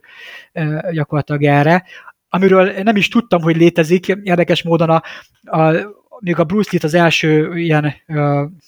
új, újkori játékon, a Bruce Lee-t, azt még én úgy tömörítettem be, hogy betöltöttem az emulátorba még egy, egy tömörítőt, meg betöltöttem a, a Bruce Lee kódját, és, és úgy tömörítettem le, mint annak idején 88-ban csináltuk, és hát rohadt nyögvenyelős volt, így, így fél óráig tartottam, még betöltöttem mindent, összeraktam, kivártam az emulátorba, hogy tömörítsem, meg kimentettem, szóval borzasztó volt, és utána egyik srác szólt, hogy de figyelj, miért nem használok Exomizer-t, mert arra van, és mondom, az micsoda? Hát ilyen command line túl, és úristen, ez mi? És akkor tényleg akkor a, a, a a színen azóta is jelenlévő fiúk mutatták meg nekem, hogy ja, amúgy én egy ilyen őskövület vagyok, és hát már ezek a régi technikák, ezek persze működnek, de már, már vannak ugye erre is cross, cross-platform túlok, tehát már, már ez is egy kényelmesebb dolog, és hát tényleg sokkal kényelmesebb. És hát a, a, a bildelése is egy olyan dolog, hogy, hogy lefuttatom a, a fordítót, ugye az előáll a programnak a kódja, utána a következő lépésként egy ilyen cross-platform tömörítővel is letömörítem, és gyakorlatilag a, a bildelés végén egy, egy tömörített kód áll elő, tehát nem, nem csak az, hogy lefordítja a, a fordító a kódot, de még be is tömöríti nekem, hogy amikor betöltöm az emulátorba, akkor is ne 60 kilobájtot kelljen betölteni, hanem csak 30-at, tehát így mindenre van egy ilyen túl. Tehát visszakanyarodva itt az eredeti kérdéshez, hogy, hogy igen, tehát ez lehetséges lett volna annak idején, is már a 80-as években, hát elméletileg igen, tehát, tehát hogyha annak idején létezett volna ez a tömörítő, már, már pedig akár létezett is volna, hiszen semmi új dolog nem nincs benne, de ezek az eszközök akkor nem, nem álltak még rendelkezésre, mert senki sem gondolta, hogy, hogy jó ötlet lenne ilyen cross-platform tömörítőt írni PC-re, XT-re annak idején, így azért, hogy valaki 8 bites komodoros kódot tömörítsen, tehát egyszerűen ez, ez az agyrém fel sem merült annak idején még uh-huh. az mhm. emberekben, de, de a lehetőség az, az meg lett volna. Említetted a Csabi? Csabó. Csabó, Csabó, bocsánat, Csabó. A, ő a zenészet, ugye nem tudom a polgári nevét meg lehet Ő Pankázi Csaba. Vagy... Aha, csak hogy, hogy a respektet megtegyük, illetve hát mondtad, hogy, hogy van egy grafikus embered is. Ő neki Unreal a beceneve, ha jól láttam. Igen. Ő, ő, ő, ő, ő kicsoda? Ő is egy ilyen ifjú titán, vagy? Hát ő, hát ő, hát ifjú titán volt annak idején a 90-es Nálam egy pár évvel fiatalabb srác, egy elég fiatal korunkból ismerjük egymást, tehát én, amikor megismerkedtünk uh-huh. személyesen, akkor én voltam 20, ő, vagy 19, ő akkor volt, mint tudom én, 14, tehát így körül vagy lehetett és hát ő, ő azóta hivatásos grafikus, tehát ő különféle játékprogramokhoz, meg, meg ilyen rendes releasekhez, tehát ő az a fajta grafikus, aki koncepteket csinál nagy projektekhez, és akkor utána dolgozik is bennük alkalomattán, tehát ő, uh-huh. ő ezt tényleg hivatásosan csinálja gyakorlatilag a 90-es évektől től kezdve, és hát nem is tudom őt, hogy találtam meg annak idején, azt ja, emlékszem, amikor még, még iPad-re csináltam egy játékot, még vagy tizen évvel ezelőtt, akkor, uh-huh. akkor őt, őt találtam meg, mint ugye egyetlen ismerős grafikust, akit tudtam így, így neki szólni, hogy mire van a szükség, és akkor, akkor így a gyerekkor ismerettségünknek a, a eleventéseképpen dolgoztunk együtt. Aztán pedig értelemszerűen, hogy most, most meg egyből őt kerestem meg, hát Aha. ismerem. És neki mi a polgári neve, mert rémlik, hogy a Indie Retro News-on láttam vala, Igen, ő Kémeri Csaba. Kémeri Csaba, igen, igen, igen. És ők ilyen bevált állandó tettestársak, vagy, vagy van más is, akikkel így együtt dolgozol, amikor Hát, de gyakorlatilag, gyakorlatilag állandó tettestársak, de hát vannak azért néha más, más segítőim is, a uh-huh. később majd, majd eljutunk oda, amikor a, a, a, egy ilyen magasabb szintre, ilyen, ilyen community szintre lépett a fejlesztés, a, és hát el is érkeztünk gyakorlatilag oda. A, a következő dolog a, a Raid Over Moszkva után, ja, itt még, még egy kis adalék hozzá, hogy amikor elkészült a játék, és, és már nagyon a vége felé volt, akkor már, már a kiadás közben voltam, és akkor egyszer csak így belém nyilalt a felismerés, hogy úristen, mekkora hülye vagyok. Ugyanis akkor már javában zajlott ugye az ukrajnai háború, és mondom, hogy ha én most egy ilyen politikailag érzékeny témával, hogy most oh. itt az oroszokat le kell bombázni, meg mit tudom, én most egy ilyen izével kiállok, mondom, hogy kevesebbé is estek ki emberek az ablakon ö, annak idején, mondom, hogy, hogy úristen, kell ez nekem, mondom, mit húzok én ezzel magamra, tudod? Mert annak idején ez a játék, ez, ez a 80-as években is botrányokat kavart, be, be, be, be voltak tiltva, meg, meg a, berendelték a nagykövetet, meg ott minden volt annak idején ezzel a játékkal. Igen, igen. Mondom, hogyha most megint ebben a felfogozott helyzetben ezt magamra húzom, mondom, úristen, mi lesz itt? De mondom, hogy hát de tudok azzal védekezni, hogy igazából ez, ez gyakorlatilag, hogy ha, ha valakit ez a dolog zavart, akkor nyugodtan zavarhatta volna a C64 emulátorban is.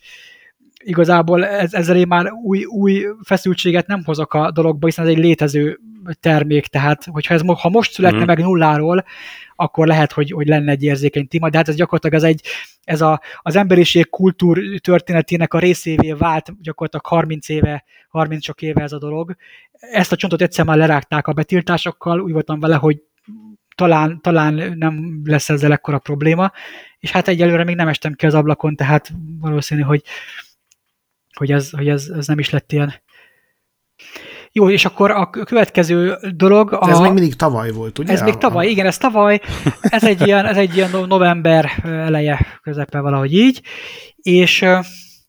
utána jött, jött megint egy ilyen útkeresési fázis, hogy akkor mit, mit csináljunk, meg hogy csináljuk, mi legyen a következő, és...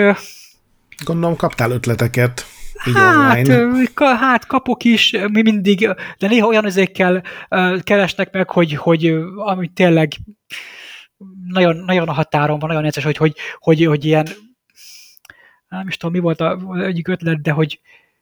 hogy, hogy ez, Van ez a Quake nevű játék PC-re, hogy azt hát, nem, nem is, nem is Quake, de C64-esen valami, valami uh, Maniac Mansion, vagy nem tudom, mit, mit csináljak meg, és akkor, hogy, hogy tehát a műfajt sem nagyon szerettem, meg, meg az a gond, hogy, nekem, hogy, hogy azért nekem nincs, nincs időm arra, hogy, hogy én nagyon komplet lórokat felderítsek. Tehát amikor játékon látom, hogy igen, ez a, ez a narratíva, ezek a pályák, ezt kell csinálni, de amikor egy játéknak azok a finomságai vannak, hogy, hogy milyen tárgyakat, milyen sorrendben hogy kell megtalálni, milyen rejtett helyek vannak, milyen pixel pontosan kell bögdösni a képernyőt, meg, meg, meg mi, milyen akkor, akkor beszélgetni kell szereplőkkel, akkor milyen lehetséges döntési fák vannak, hogy akkor, ha itt ezt válaszolom neki, akkor ott az van, meg izé ez egyszerűen nekem ez, erre nincs időm felderíteni. Ahhoz nekem végig kellene játszani a játékot sokszor, különféleképpen, hogy lássam, hogy mi, mi, mire, milyen kihatások vannak. Ezek általában sehol sincsenek dokumentálva ezek a dolgok, úgyhogy, mert hogyha még lennének nagyon jól dokumentálva ezek a dolgok, akkor azt mondanám, hogy jó, akkor dokumentációból ezeket beépítem, de, de egyszerűen, ha egy játékot úgy kéne kezdenem, hogy nekem bele kéne tennem 300 órát a végigjátszásba, meg akkor nem, tehát ezt, ezt, ezeket nem kezdem el. Ha egy játékon nem látom egyből, hogy, hogy ez mennyi, hogy hol az eleje, hol a vége, és, és nem tudom megtervezni fejbe a, a narratívát, akkor, akkor még nem akarok belefutni olyan, olyanokba, mint, mint annak idején a nem is tudom mely, melyik karatés játékomba, hogy C60 ilyen volt a játék, hogy karakter megcsináltam, oké, okay, lelaptam a fázisokat, meg, megvan, és akkor kérdezték, hogy és a bika jön a második pályán, és akkor így, így elhűltem, hogy úristen, milyen bika, az életben nem voltam a második pályán ebben a játékban, azt hittem, ez egy karatés. Persze, van bika, meg van izé, meg van ilyen, meg olyan, és csak mondtam, hogy nem, gyerekek, nincs benne bika, mert, mert sose láttam a bikát benne. Tehát egyszerűen ne, nem akarok magamra húzni egy ilyet, hogy mivel nem láttam mindent a játékban, ezért gyakorlatilag az kimarad belőle, úgyhogy csak olyan játékokat vállalok úgy idézőjelbe, amin egyből átlátom, hogy ho- hova, honnan indulok, hova tartok, mik a lehetséges kimenetek a játékban. Visszatérve a, a dolgok, igen, kaptam ötleteket, és van egy srác a, a csoportban, a közösségbe, aki mindig, mindig azon azért, hogy neki a Wizard of War az neki nagyon, nagyon tetszene, és hát kéne neki Wizard of War, meg minden, és úgy voltam vele, hogy hát én már csináltam egyszer Wizard War annak idején 16 évesen, mondom, most minek csináljak még egyszer. És akkor gyakorlatilag és az a Wizard of War az annyira egy szégyenfoltja idézőjelbe a, a karrieremnek, hogy, hogy húznak is miatta a fiúk, hogy, hogy amit el tudsz, tehát ez ahogy a Móriczka elképzeli a Wizard of a tipikus az az állatorvosi esete, hogy az mm. oké, hogy van egy labirintus játék, jönnek, mozognak szörnyekben, le kell őket lőni, lehet ketten is játszani, ez tök jó. Elnéztem a C64-re, hogy ilyen játék, majd hazamentem, és teljesen lekódoltam a, a, a játékot, de, de, de annyi, hogy a szörnyek grafikája, meg a játékos grafikája van 60, C64-ről, semmi nem ugyanaz. Tehát a, a, a, teljesen más a, a, a, a viselkedése az ellenfeleknek, teljesen más, más a, a, a lövedékeknek a viselkedés. Például olyan van, hogyha nem tudom, emlékeztek el, van az a zsilip kapu a két oldalt, hogy egyik oldalon kimegy be a másikon, ha nyitva Igen. a zsilip. A, a plusz négyes verzióban olyan, hogyha ha zárva a zsilip és belelősz, akkor visszapattintja a lövedéket, és így meg tudod ölni magad például. Vagy hogyha a lövedék beszorul két zsilip közé, ide-oda pattogok, addig nem tudsz lőni, amíg, amíg az a lövedék el nem talál valamit. Amik így tök, tök fan, meg, meg, meg minden, akkor néha ilyen random megjelenő pénzes zsákokat kell felvenni, ilyen dollárjeles zsákok jelennek meg, amit fel kell venni, és mindez alatt MC Hammernek a You Can Touch This című zenéje szól aláfestésnek, tehát egyszerűen az egy, hogy is mondjam... Ez a 80-as évek volt, ugye? Hát igen, ez még a 90-es évek eleje, tehát hogyha ugye most, most már értem, hogy mi, mikor mondják azt, hogy, hogy, hogy mennyi csíkot kell felszívni ahhoz, hogy ilyen játék szülessen, akkor ugye szerencsére akkor ugye nem, nem erről volt szó, hanem pusztán arról, hogy itt a legalacsonyabban függő gyümölcsöket téptem le, tehát megvoltak a szörnyek grafikái, de már nem is emlékeztem, hogy a C64-esben milyen pályák vannak, de nem is érdekelt, rajzoltam én fejből pályákat, tudtam, hogy van valami zsilip, de hogy hogy viselkedik, azt úgy nem tudtam, ezért kitaláltam, hogy akkor a pattanyon vissza a lövedék, de a lövedék is át tud menni a zsilipen, például a 70-es verzióban a lövedék nem megy át a zsilipen, itt, itt abban a verzióban átment a lövedék is, ami érdekes volt, hogy így lehet lőni valakit a zsilipen keresztül. Tehát voltak ilyen fan dolgok benne, de hát lássuk be, nagyon kevés köze volt a, a, a Wizard of Warhoz, az, hogy, a, hogy egy labirintusba kellett szörnyeket lövöldözni, meg, meg az, hogy az volt a neve, gyakorlatilag semmi. És hát így kaptam is hideget, meleget, hogy ez, ez úgy Wizard of War, hogy igazából nem az, meg hogy ez a megcsúfolása az egésznek, meg mi ez az MC Hammer, meg, meg hát szóval borzasztó. és hát ez a srác mondta, hogy neki, neki régi kedvenc a Wizard of War, kitaláltam, hogy meglepem a srácot karácsonyra gyakorlatilag a Wizard of War-ra. És ez egy igazi kemény, hát idézőjelben kemény menet volt. Emlékszem a, a, a, a karácsonyi szünet első napja, amikor már, már nem dolgoztunk, nem is tudom, ez a 22-e, vagy valahogy így, meg a első ilyen nem dolgozós nap. Ültem otthon a a lakásba, hogy mit kell sem, mondom, el, be, belekezdek a Wizard of War-ba, ki csinálok egy ilyen pár proof of conceptet, hogy leszedem a grafikát, megnézem, hogy ott is azért van elég sok sprite a képernyőn, hogy lehet-e ilyen pseudo dolgozni, hogy nem maszkolnak a sprite-ok igazából, a szörnyek nem maszkolnak, úgy az lehet gyorsítani, akkor kicsit csalok, hogy a szörnyek nem tudnak összeütközni, mert ugye, hogyha a szörnyek egymásra kerülnének, akkor kibukna, hogy ugye nem maszkolnak a szörnyek. Tehát a szörnyek ügyesen elkerülik egymást, hogyha éppen ütköznének, ez nem fog senkinek feltűnni, a két játékos a sprite, ők egymásra rámehetnek, meg a szörnyekre rámehetnek, ugye ezzel nincs gond. Ott is kicsit variáltam a, a, a teljesítménnyel, és végén kijött, hogy igen, lehetséges megcsinálni a játékot, és egy, egy, egy olyan sprintet nyomtam így a, így a, a karácsonyi készülődés meg a két ünnep közötti hangulatban, hogy hát egy, egy, egy, egy ilyen január másodikára, harmadikára elkészült a játék gyakorlatilag. Az egy, az egy olyan hét, hét kemény munkanap volt, úgyhogy reggeltől estig gyakorlatilag ezt toltam. És amikor mondtam a srácoknak, hogy na, akkor itt van a karácsonyi ajándéka a srácnak, hogy tökre megörült, hogy, hogy ugye végre az ő, játéka is elkészült, és akkor egy olyan community felbuzdulás lett, hogy de hogy ez milyen jó ez a játék, és hát akkor én csinálok hozzá kezdőképet, én csinálok hozzá, mit tudom én, mit, egy effektet, meg én meg azt, meg azt, meg azt, és így pillanatokon belül összeverbuválódott a csapat, és ennek az elejére, játék az elejére került egy ilyen, áll Cracktró, ugye annak idején úgy hívták ugye ezt az intrókat, hogy, hogy egy, uh-huh. mozog egy logó, meg van egy scroll, meg valami zene, és akkor ilyen crack by akármicsoda, tehát egy ilyen klasszikus ilyen, ilyen cracker intro az elején, de hát ugye ez teljesen kamu az egész, mert nem kellett crackelni a játékot, meg semmi,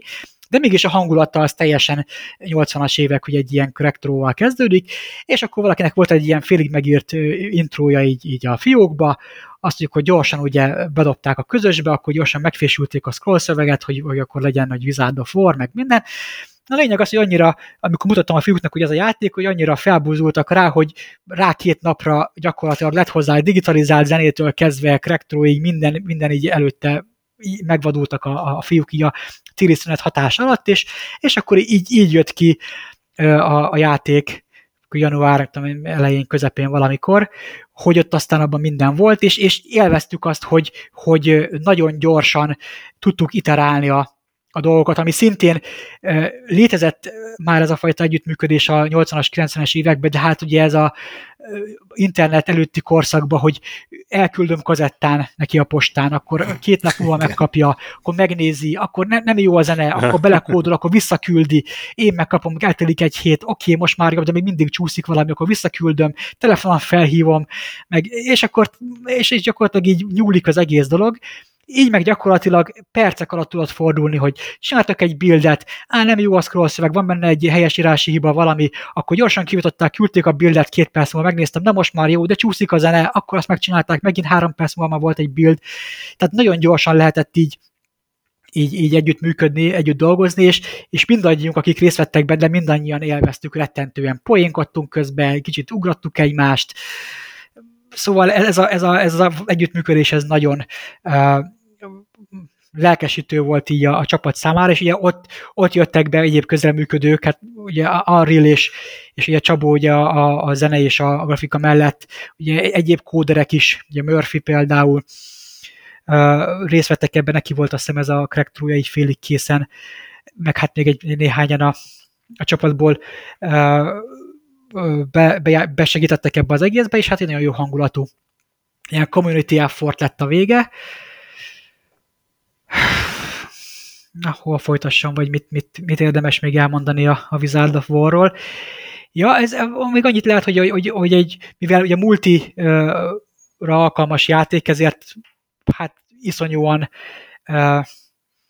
nagy, nagy hype lett körülötte, mindenki küld, küldözgette be a, a, a rekordokat, a pontszámait, mert volt egy, van egy ilyen community rekordista, hogy be lehet küldeni, hogy kinek hány pont, pontja van, és akkor nagyon sokan, sokan játszottak annak idején vele. Ez itt kell még megjegyeznem, hogy egy ilyen kis mellékes, ilyen személyes adalék, hogy, hogy a multiplayer dolog miatt ugye teszteltem rendes hardveren elég sokat a dolgot, és hát itt a, a, ez a játék a lányomnak ez nagy kedvence volt még annak idején emulátorban, meg, meg, meg C64-en, meg, meg van ez a browserben futó verzió is, biztos ismeritek. És a lányom, igen, igen. A lányom ma sokat játszottunk vele korábban, és mikor mondtam neki, hogy ezen dolgozom, és hogy most megtapasztalhatja ő is ezt az igazi retro érzést, hogy beröffentettem az igazi retro hardvert elő a kézbe a joystickot, tudod, és akkor na, játszunk igazított tévén, és akkor, hogy, hogy na, apár is így csinálta annak idején, és rengeteget teszteltünk, játszottunk együtt, és egy néhány, néhány dologban, ugye néhány hibát ő talált meg a játékban gyakorlatilag, hogy a pontszámok rosszul íródnak be a rekordistába, és jókat rögtünk ezen, hogy, hogy például meg, megvertem ugye eléggé rutinból lenyomtam valami 36 ezer kontra 12 ezer ponttal, vagy valamivel, de mégis az ő 12 ezer pontja előrébb került a rekordlistán, mint az én 35 ezer, mert rosszul volt megírva az a rutin, ami sorba rendezi a pontszámokat, és utána hallgattam itt, a, itt focizott engem, hogy na, mégis ő nyert, mert az ő pontszáma van előrébb, meg minden, tehát egy, egy nagyon jó hangulatú tesztelési időszak volt, ugye téli szünet volt neki, akkor itt otthon volt, nem, nem volt iskolában, és hát ilyen igazi apa-lánya pillanat keretében tesztelgettük ezt a, ezt a dolgot, és hát olyannyira mély nyomot hagyott ez benne, hogy karácsonyra meg is lepett engem egy olyan pulcsival gyakorlatilag, amire ráhímezte a, a, a játékost a, a, oh. De, de olyan szinte, hogy, hogy, hogy, a warrior igen, a warrior a kéket, de az, az szinte, hogy olyannak a pulcsinak a párja meg nála volt, és rajta meg a sárga warrior van, tehát van egy ilyen apalánya mm-hmm. pulcsink, ahol, ahol mind a ketten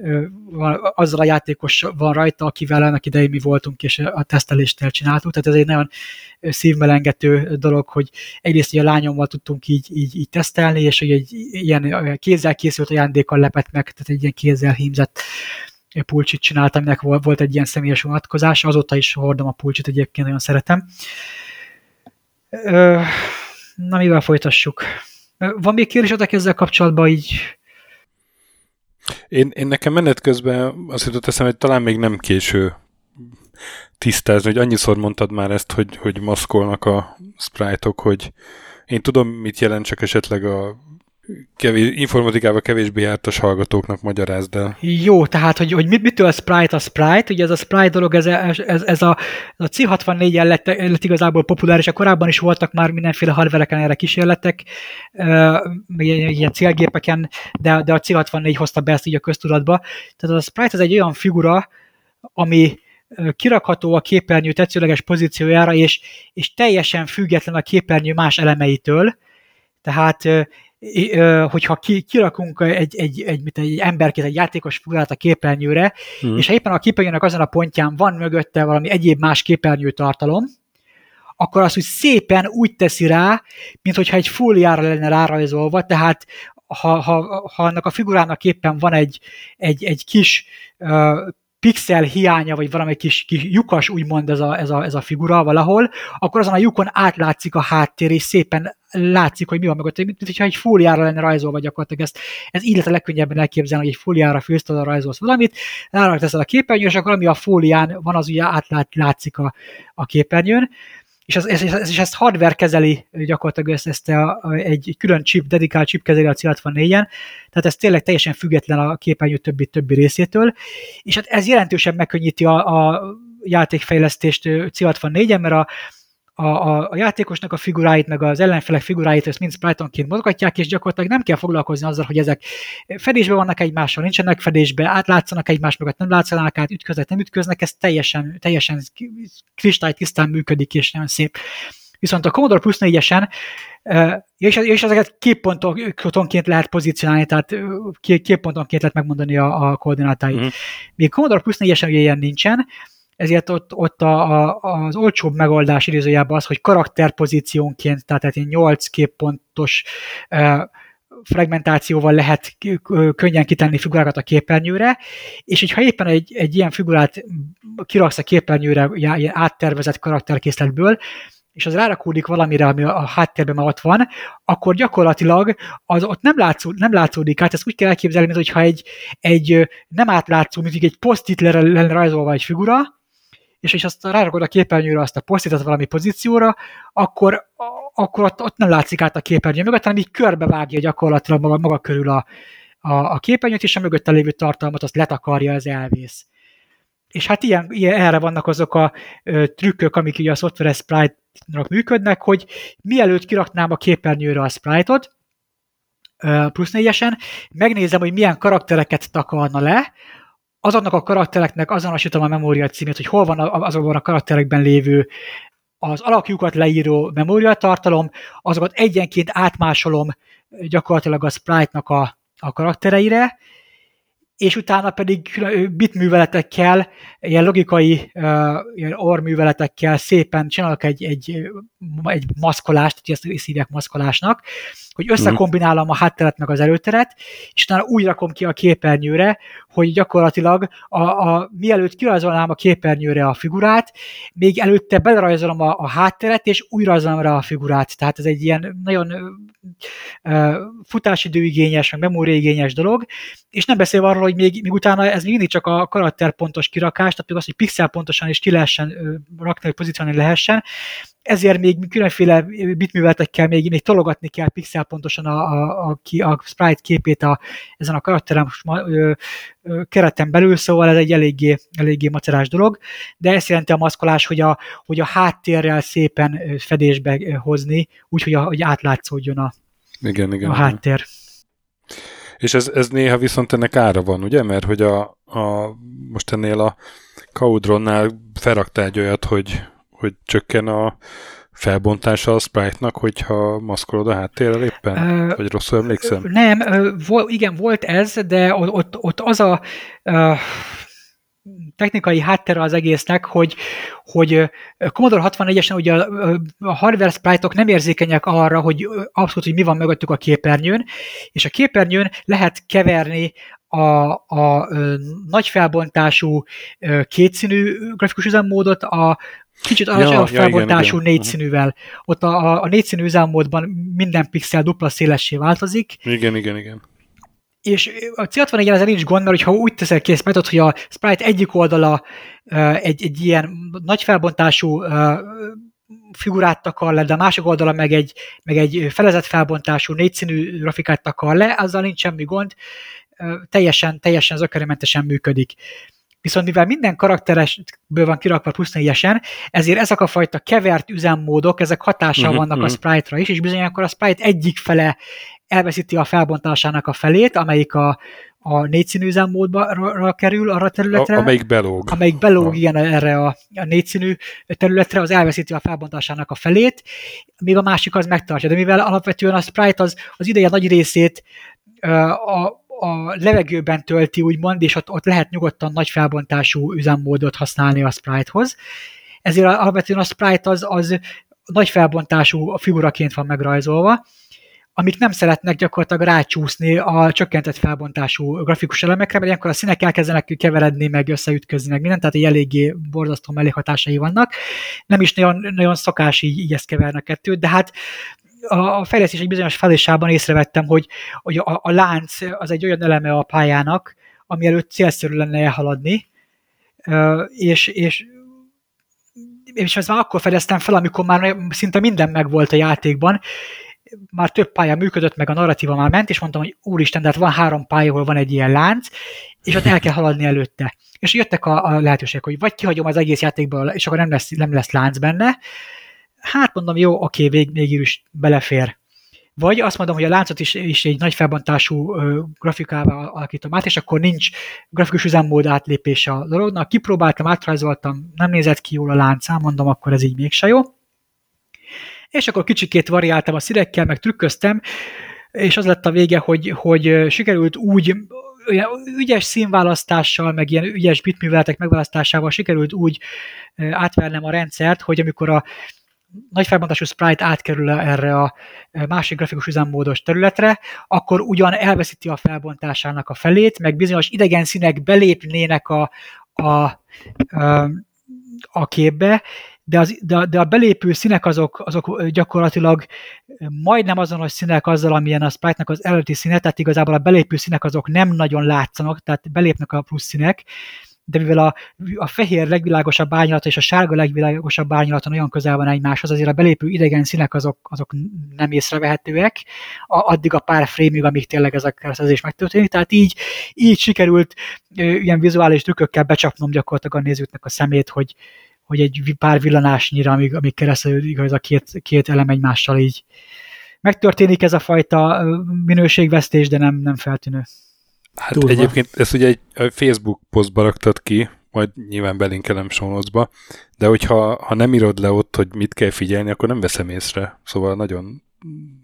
smooth az egész. Igen, többen mondták, hogy, hogy nem pedig, pedig ez, ez gyakorlatilag a, a, az egészek tényleg ez, mint az ördög a több ilyen füsttől, hogy, hogy létezik ez a, ez a Color Clash nevű dolog így a, a plusz négyes sprite hogy a, ez a színütközés, hogy amikor a, a sprite-odnak lenne egy karakterszíne, meg lenne a háttérnek egy másik fajta karakterszín, és ezek fedésbe kerülnek egymással, az oké, okay, hogy a képük szépen pixelpontosan lehet maszkol, maszkolni, de a színeknél dönteni kell, hogy melyik szín fog nyerni, mert egyszerre, tehát nem tudsz színkeverés csinálni, hogy a kék háttéren a, a sárga figura rákerül, akkor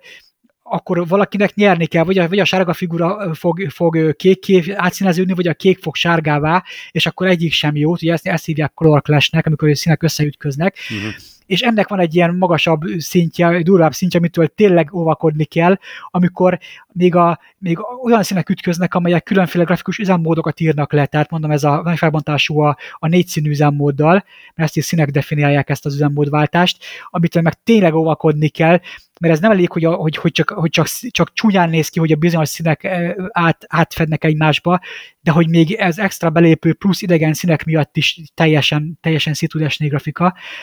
Úgyhogy azért örülök, hogy, hogy meg hát szerencsém is volt, hogy a figurának a felépítése is olyan, hogy, hogy tolerálta azt, hogy,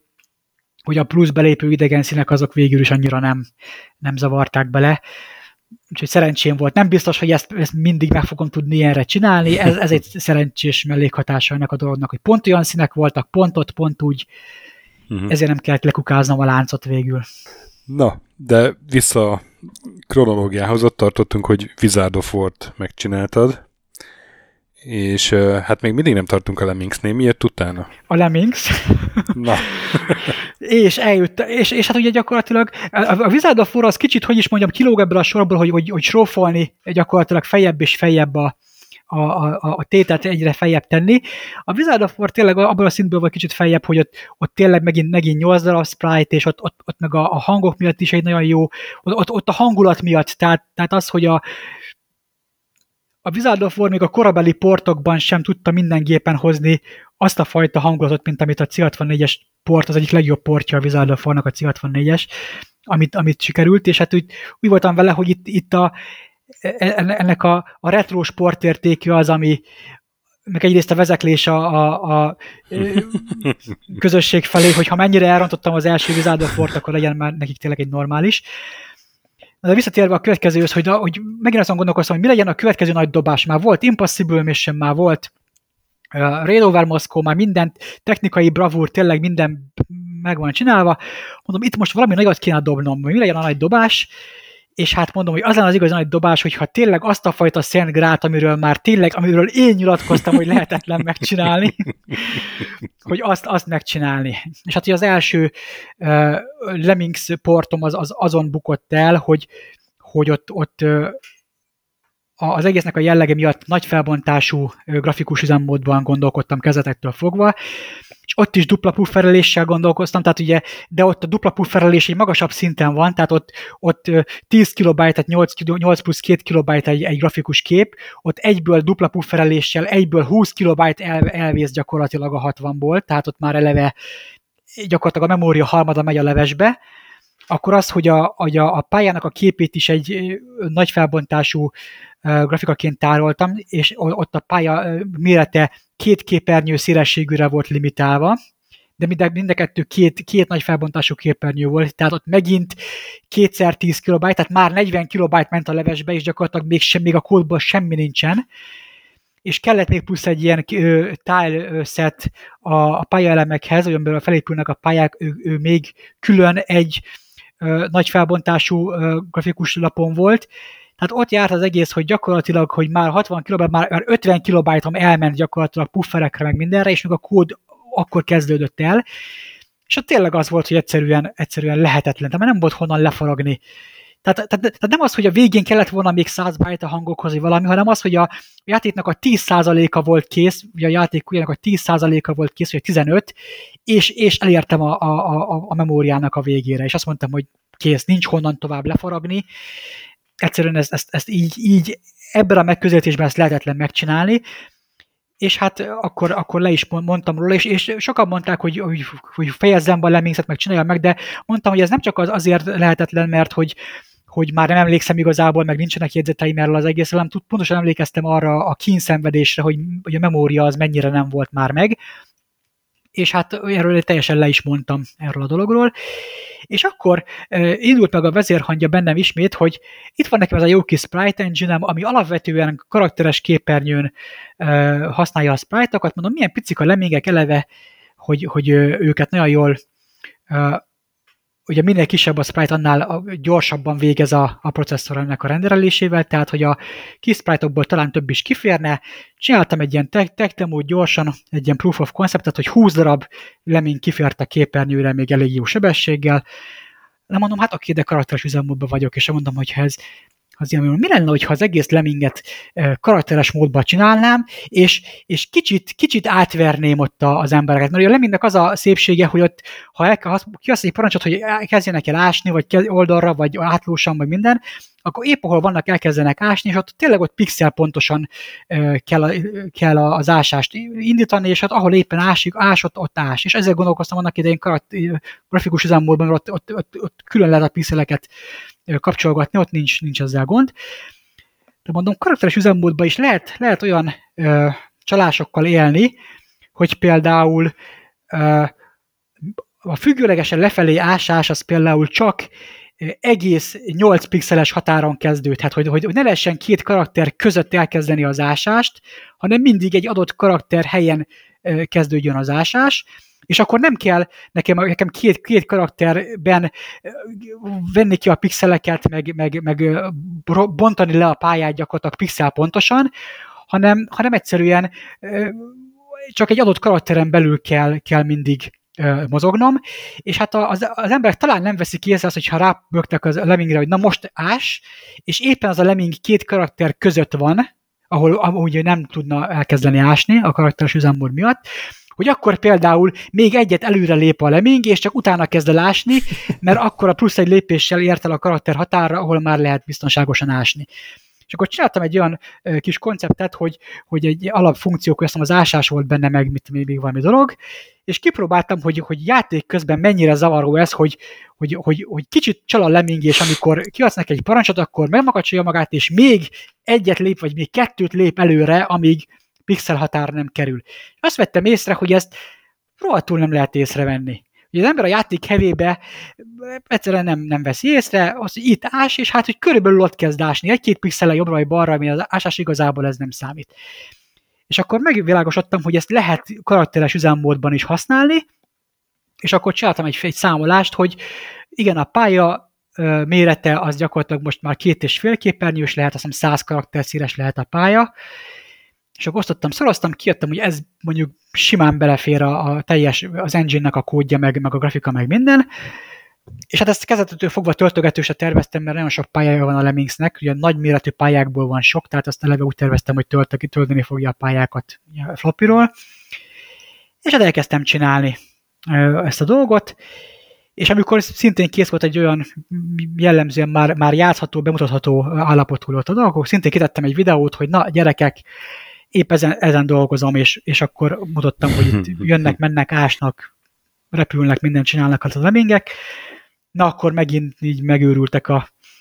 a, a csapat tagjai, hogy úristen, hogy ez most mi, ez most a, a Magic a köbön, hogy ez már tényleg lehetetlen, de hát hiszen én mondtam, hogy lehetetlen megcsinálni, meg minden. És hát de hát rengeteg, rengeteg szívás volt vele, tehát hogy itt is a pályákat külön, tehát a, a build egy rémálom, hogy minden, minden csináltam hozzá egy pályatervezőt, de natívan uh, Commodore Plus 4-esre.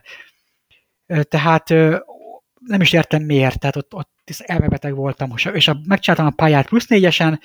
a, a, a pályaszerkesztőbe, ott a pályaszerkesztő kimentette egy floppy image-re, akkor a floppy image-ből a, a build folyamat ki, ki exportálta a fájt, akkor az exo-val betömörítette, akkor visszarakta egy másik image-be, egy rémárom, tehát a build scriptem az egy káosz, tehát az, az fú, borzasztó. És hát kicsit ki is égtem ebben az egészben, mert annyira, annyira feszített tempóba dolgoztam, rengeteg pálya is van, meg, meg minden, hogy, hogy a végén már utáltam csinálni, bevallom őszintén. Tehát egyszerűen megcsináltam az első 20 pályát, még akkor élveztem, és amikor megy, megint pályákat kéne csinálni, megint, megint, megint, és nyögvenyelősen, hogy a pályaszerkesztő külön emulátorba fut, és ez a kimentem, betöltöm és, és kínlódok vele, ez nem, nem, nem volt jó. Na lényeg az, hogy, hogy azért csak összejött az egész. Nincs benne minden pálya, 120 pálya van az eredetiben, azt hiszem, de azt hiszem valami 56 pályánál megálltam, azt mondtam, hogy jó, legyen elég ennyi örüljenek, hogy egyáltalán van Lemmings, tehát egyszerűen nem. Egyszerűen ki, szó, szó szerint kiégtem. Tehát amikor sose éreztem ilyet korábban, hogy, hogy utáltam, és mikor rágondoltam, hogy a lemmings kéne foglalkozni, akkor egyszerűen inkább elkezdtem más csinálni, meg, meg YouTube-on videókat nézni más játékokról, és mondom, hogy úristen, most meg elindítsam a vezérhangját egy másik izé, fejlesztés felé,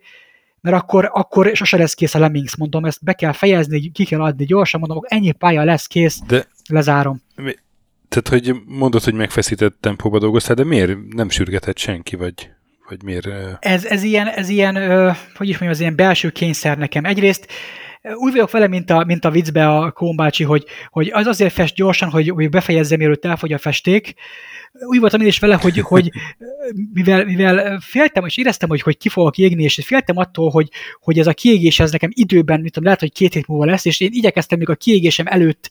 gyakorlatilag befejezni, de ugye azt nem vettem figyelembe, hogy azért égek ki, mert nagyon megfeszített munká, munkát csinálok, és, és hát ez kicsit ilyen csapda helyzet is volt, és hát és Igen, a saját csapdádba estél. Saját csapdámba estem bele, és hát ezek ilyen késő éjszakában nyúló dolgok, és ott majd, mit már a család is lát, lát rajtam, hogy feszült vagyok, egy, egy teljesen hülyeség miatt igazából, ugye le, letelt a munkaidőm, és akkor elkezdtem ezzel foglalkozni, késő éjszakában nyúlóan, tényleg éjfélig, fél egyig, minden már, mindenki már családban alszik, és akkor még mindig ott talom meg minden, és megőrültem már bele. A lényeg az, hogy ez hál' Istennek ez lement, elmúlt minden,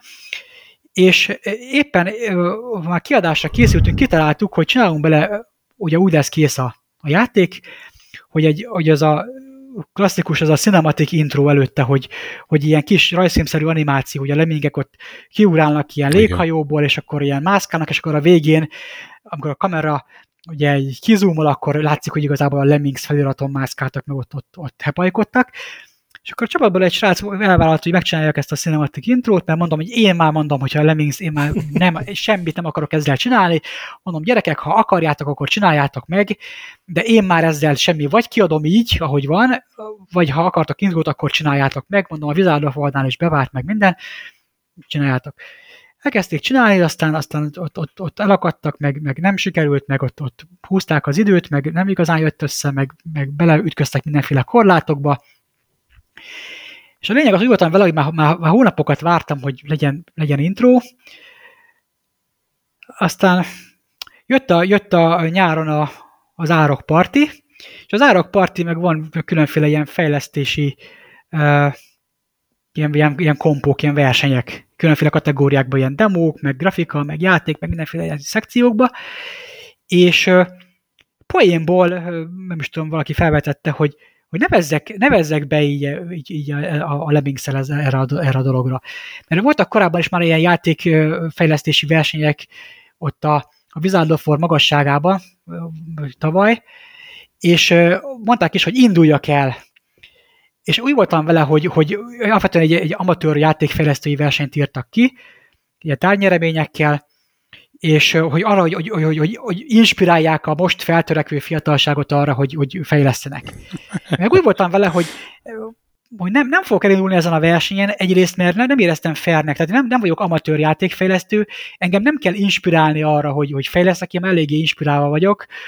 és, és egy hülyeség most, most, most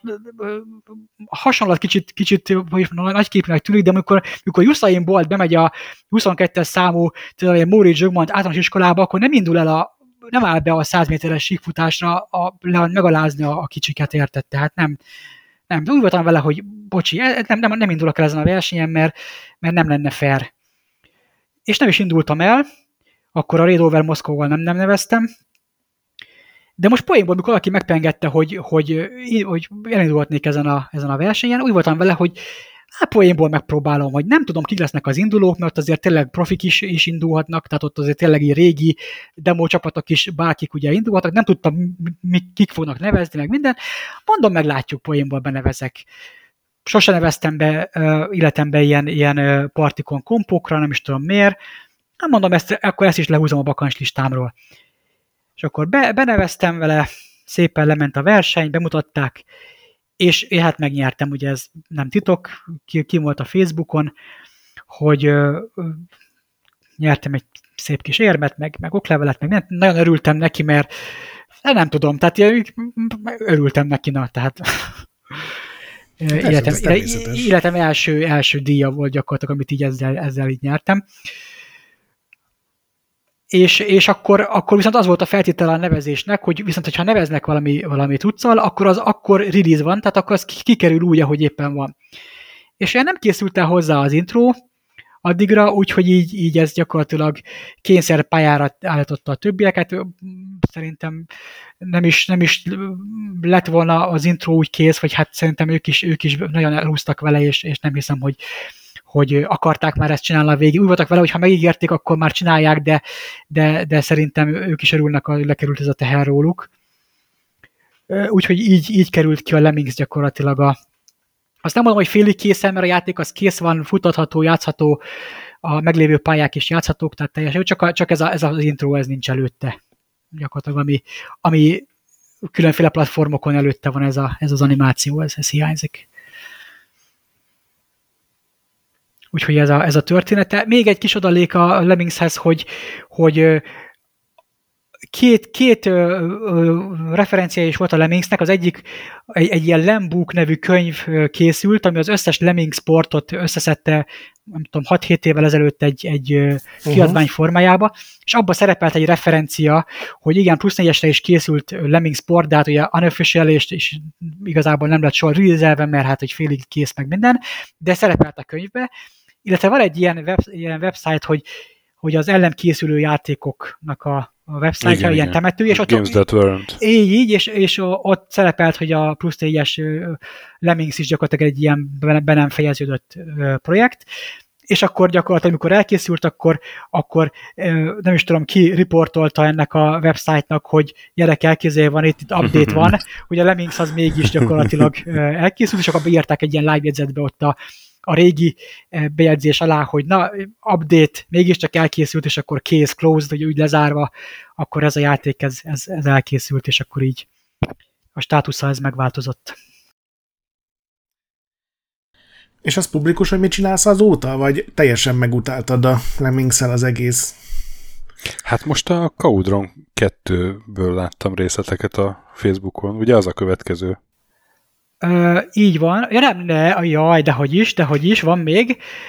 Az Na. ominózus uh, csillagok háborúja, birodalom visszavágva. Ja, igen, tényleg, tényleg, hát hiszen az még hírekbe be is számolt. Így van, egy pillanatra is elbizonytalanodtam, hogy, hogy, hogy is van ez. És itt szeretném megragadni az alkalmat, hallottam én azt az ominózus uh, Checkpoint No adást, és Igen. valamelyik őtök, talán Gret emlegette, hogy, hogy ez, ez még akár C64-en is megállta volna a helyét. Itt szeretnék pontosítani, hogy ez, ez egy C64-es játék, tehát ez már megállta a helyét C64-en. Ez a, a Megasztály Games nevű csapat tavaly csinálták meg ezt a játékot C64-re. Az eredeti ah. ugye Atari 2600-as port, port volt C64-esen, és én ugye abból hát portoltam gyakorlatilag ugye a szokásos módon, ezt a dolgot. Szintén a hagyományos receptet követve nézegettem mindenféle videókat, nézegettem, hogy, hogy mik az igazi technikai kihívások, és ebben láttam egy olyat, hogy ami, ami szintén egy, egy, egy ilyen lehetetlennek mondott dolog, hogy software sprite-ok a parallax scrollon, ezt ugye egy ilyen szép magyarsággal lehet fordítani, ami, úgy, ami azt jelenti, hogy ha, ha külön, a, a, a pályának, a, a képernyőnek a háttér elemei különféle sebességgel szkarolozódnak,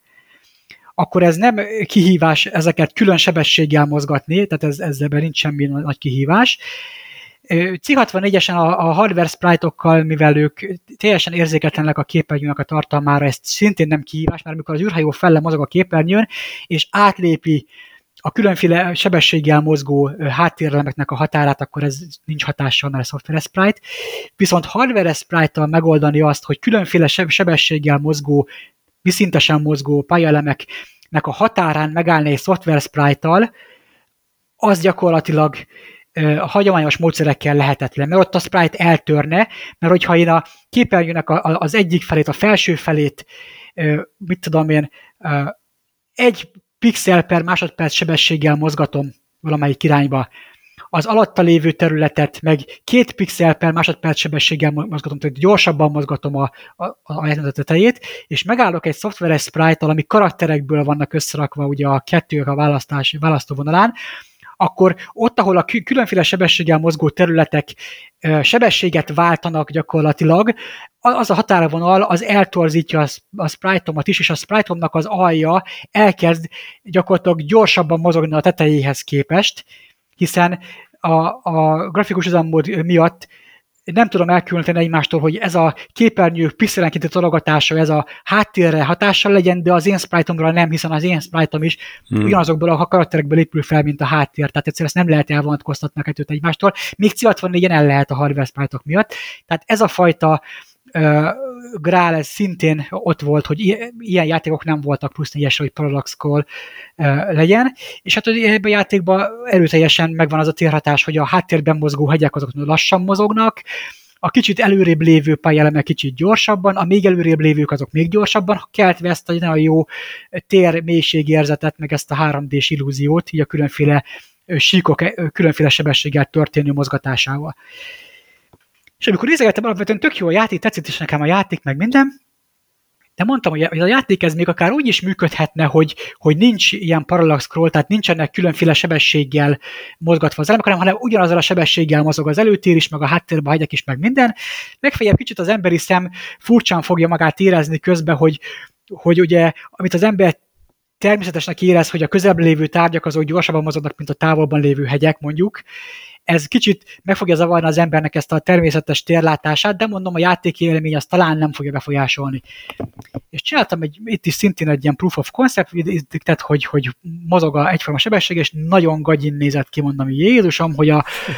hogy annyira, annyira zavaró volt, hogy a hegyek ugyanolyan gyorsan mozognak, a, a kilométerekkel távolabb lévő hegyek úgy mozognak gyakorlatilag, mint az előtte 10 méterre lévő dombok, hogy ez gyakorlatilag nem volt jó, tehát megölte az illúziót. Hát mondom, itt nincs mese, itt parallax scroll kell csinálni, de akkor mi lesz így a, a, a, a dologgal, és elkezdtem szintén kísérletezni, hogy de mi lenne akkor, hogyha nem úgy törném el a, a különféle rétegek közti sebességet, ahogy a szokás, és nem a, a hardwarebe beépített viszintes pixelenkénti scrollal operálnék, hanem, hanem ahol lehet, azzal operálok, ugye, hogy, hogy sebesség az jó legyen, de ott, ahol igazából a két töréspont van a, a két különféle mozgó dolgok között, az ott, az ott nem, nem ezzel a módszerrel történne. És, és megtaláltam azt a, azt a fajta technikai megoldást, hogy a háttérben mozgó hegyek igazából az a, az a képernyő elem, az egy nagyon speciális uh, sprite szintén, ami gyakorlatilag egy, egy uh, három, három karakter magas, tehát egy 24 pixel magas, ám de 40 karakter széles, tehát egy 320 pixel széles sprite, ami nem is mozdul a képernyőn, csak állandóan fixen kín van a képernyőn, és mivel két sprite nyugodtan ütközhet egymással, tehát nekik ott nincs ö, hatásuk ugye egymásra, viszont a, a képernyő, a, a pixelenkénti mozgatást a hegyeknek azt úgy oldom meg, mint hogyha egy sprite mozdulna el képpontonként, csak nem a sprite mozdul le, hanem annak a tartalma, tehát itt, itt ilyen megint, megint ilyen e-, eszeveszett optimalizálások meg mindenek vannak, de ennek hatására viszont, viszont két sprite már nyugodtan keresztezheti egymást anélkül, hogy, hogy eltörne a kettő egymáshoz. És az illúzió megvan, hogy igazából a, a, a hegyek mint sprite mozdul el képpontonként jobbra vagy balra, és nem pedig a képernyőnek a tartalmát rángatom pixelenként hardveresen, mint ahogy azt szokás volt ugye korábban csinálni, és ezt tette lehetővé azt, hogy hogy át lehessen lépni ezt a sebességhatárt a, az elemek között. Itt megint szóba jöttek azok a dolgok, hogy igen ám, de, de hát ez a hatalmas sprite, ugye ez rettentően zabálja a, a, a processzornak az idejét, rengeteg renderelés van benne, mert mindig ez a legköltségesebb a processzor szempontjából, mikor grafikát, grafikát kell frissíteni, rajzolni, rengeteg memória művelet, írni, olvasni a memóriát, a nagy mennyiségű grafikus adatnál több száz, több ezer byte-ot kell állandóan mozgatni, a másodpercenként többször, több tízszer, több húszszor ugye minden frame-ben. Ez iszonyúan megterheli a, a processzort, és ezen hatása van a sebességre, úgyhogy ilyenkor optimalizálások vannak, hogy ilyen előre kiszámolt, meg lerenderelt memória területek vannak, hogy nem on the fly tologatom el pixelenként a hátteret, hanem előre kiszámolom egy munkapufferbe, és akkor onnan már csak elő kell venni őket, meg, meg hát szóval mindenféle ilyen optimalizálás van. De, de sikerült megcsinálni, és hát itt szintén hatalmas csalások vannak, hogy a, a lépegetők, ők igazából ők nem sprite-ok, bár úgy tűnnek, hogy sprite-ok, minden, mindennek előtt vannak, ők igazából nem sprite-ok, hanem karakterekből vannak kirakva, és nem is mozognak képpontonként, csak karakterenként tudnak mozogni, tehát 8 pixelenként tudnak mozogni oldalra, de ez nem látszik, mert amikor gyorsan mozog a kép, akkor úgyis, úgyis az ember azzal van elfoglalva, hogy a hát képernyőt Meg azok követi. úgyis ilyen darabosan mozognak. Azok úgyis darabosan mozognak, hogyha éppen sikerül megállnod, olyan lassan menned a képernyő, hogy szinte állsz, akkor lehet látni, amikor lép, hogy akkor 8 pixelt lép oldalra, de amikor állandóan mozgásban van a, a, a pálya, akkor egyszerűen nem veszed észre, hogy, hogy mi van ahol kell, ott, ott néha maszkolnak, de nem is maszkolnak, hanem ott a, a havastály bele van rajzolva a lépegetőnek a lábába, fixen, hogy ne kelljen, ne kelljen a hóhoz maszkolni például a, a lépegetőt. Tehát ott is tele van mindenféle optimalizálással, hogy, hogy, hogy grafikusan, még vizuálisan jól nézenek ki a dolgok, hogy ne legyen, rúgjon ki a lóláb, hogy, hogy, hogy nem szépen maszkol a háttérhez valami, de hogy nem pixel pontosan maszkol, hanem csak úgy, úgy, úgy közelítéssel, tehát hogy minden, mindenféle ilyen beslésekkel él a sprite, hogy ha, ha nagy részt hó van mögötte, akkor, akkor inkább fehér verziót veszi elő belőle, ha, nagy, ha feketeség van mögötte, mint a kezdőképen, akkor inkább a fekete verziót használja belőle, de az, hogy a hóban van egy pixelnyi pötty, amire éppen maszkolni kellene, azt a pixelnyi pöttyöt már nem rajzolja be a lábába, mert úgyse azt fogja figyelni a játékos a játék hevébe. Egyszerűen e, ennyire pontosan már tényleg nem akartam lemenni ilyen szintekre, főleg, hogy minden ilyen, ilyen reszelés, finomítás az a játékémény rovására megy, hogy hogy lassul a játék. Így is leesik néha a frame rate, azért vannak olyan szituációk, amikor minden kim van, hogy egyszerre kim van a lépegető, a, a, a probe droid, meg lősz is, meg ő, a, a lépegető is lő, meg mindenki lő, akkor ott, ott is mindenki kim van a képen, és még mozog is, és meg a hegyek is mozognak a háttérben, akkor le tud esni a frame rate ilyen 12-15 környékére, ami a játszhatóság határa, de utána az elmúlik, tehát egy pár, pár képkocka után újra visszaáll a, a sebesség,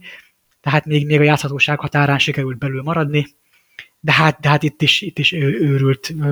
optimalizálások vannak meg minden, hogy, hogy ez egyáltalán meg, megmoccanjon, hogy képes legyen megmoccanni a, a képernyőn. És akkor itt már a sok trükközésben már nem volt az a lemmingses ellenérzésed, ugye? Én teljesen úgy érzem abból, ahogy sztorizol, hogy ez egy sokkal jobb hangulatú vagy lelkesebb dolog volt.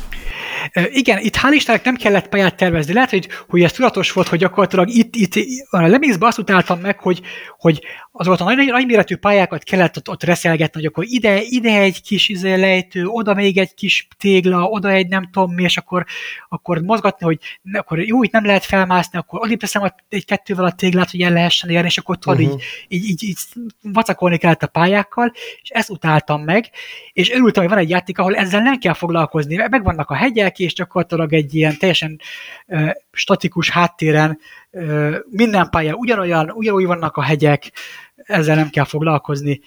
és hát ez viszonylag gyorsan meg is lett ez a játék, tehát is egy néhány ilyen hétvégi sprinttel, meg ilyen e, e, éjszakában nyúló esti sprinttel kezdett egy hónap alatt körülbelül, egy másfél hónap alatt ez, ez meg lett.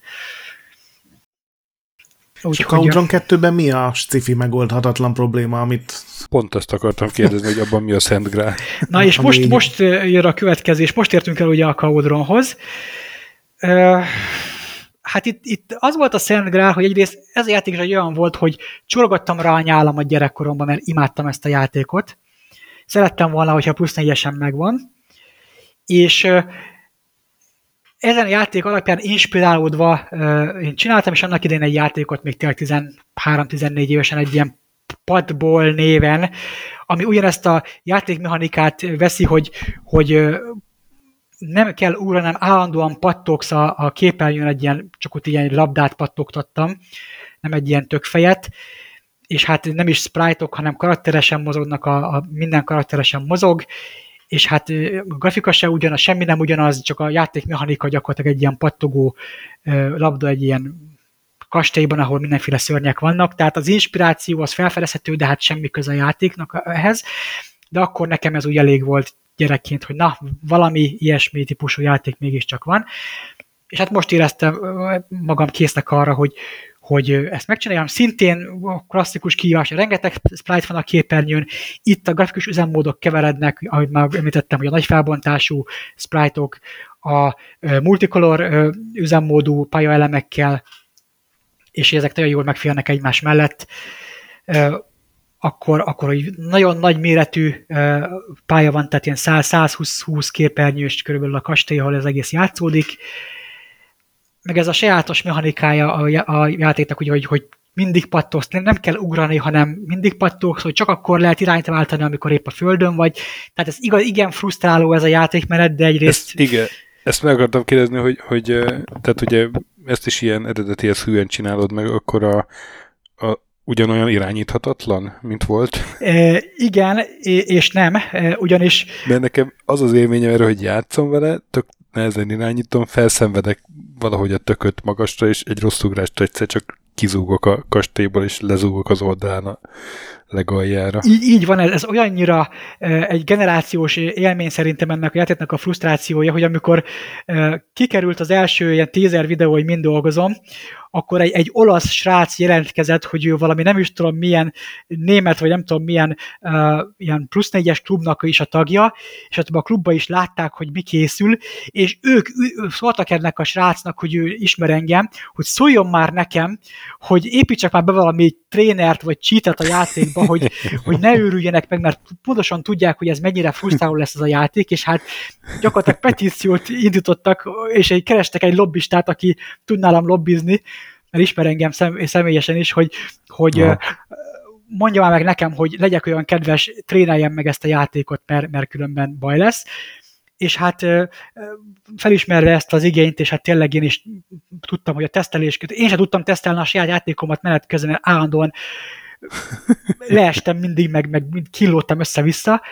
és hát végén tettem bele egy ilyen cheatet, úgyhogy most, most ez a játék, ez hivatalosan ugye még nincs, ez most fog napokba fog kikerülni,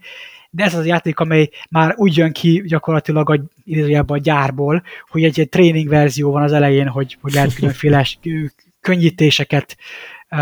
kérni hozzá gyakorlatilag gyárilag. Meg hát a tesztelők is, is megőrültek, amikor kiadtam a srácoknak, hogy na próbáljátok ki, teszteljétek minden, akkor jöttek vissza, hogy úristen, meghaltam az első képernyő, nem bírtam kijutni az első képernyőről, hogy teszteljek 120 pályát, hogy az első képernyőn tudok kijutni. És akkor, akkor szóltam nekik, hogy ja, amúgy lehet ilyen csíteket aktiválni, és akkor, akkor talán könnyebb. Úgyhogy jó hír, hogy, hogy lesz egy ilyen, ezt egy ilyen mid-air controlnak hívjuk, vagy, vagy hát hívják, vagy hívjuk mi,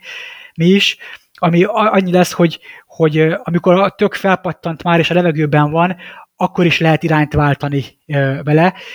Kicsit könnyebb, tehát nem, nem lesz nagyon könnyű itt sem a játék, de amikor rájössz arra például, hogy úristen, nem erre kellett volna elugranom, hanem mert az ugrásomnak a, a röppályán vége pont egy szörnyen fog végződni, akkor még gyorsan vissza tudsz fordulni az levegőből, és vissza tudsz érkezni arra a pontra, ahonnan felpattantál, hogy na akkor akkor még egyszer. Tehát egy ilyen undo jellegű dolog van benne, hogy,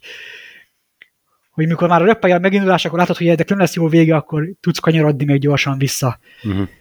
ahonnan indultál. Tehát egy ilyen, ilyen van benne. Hát ennek a technikai kihívásai plusz annyi, hogy itt a memóriáért nagyon meg kellett küzdeni itt is.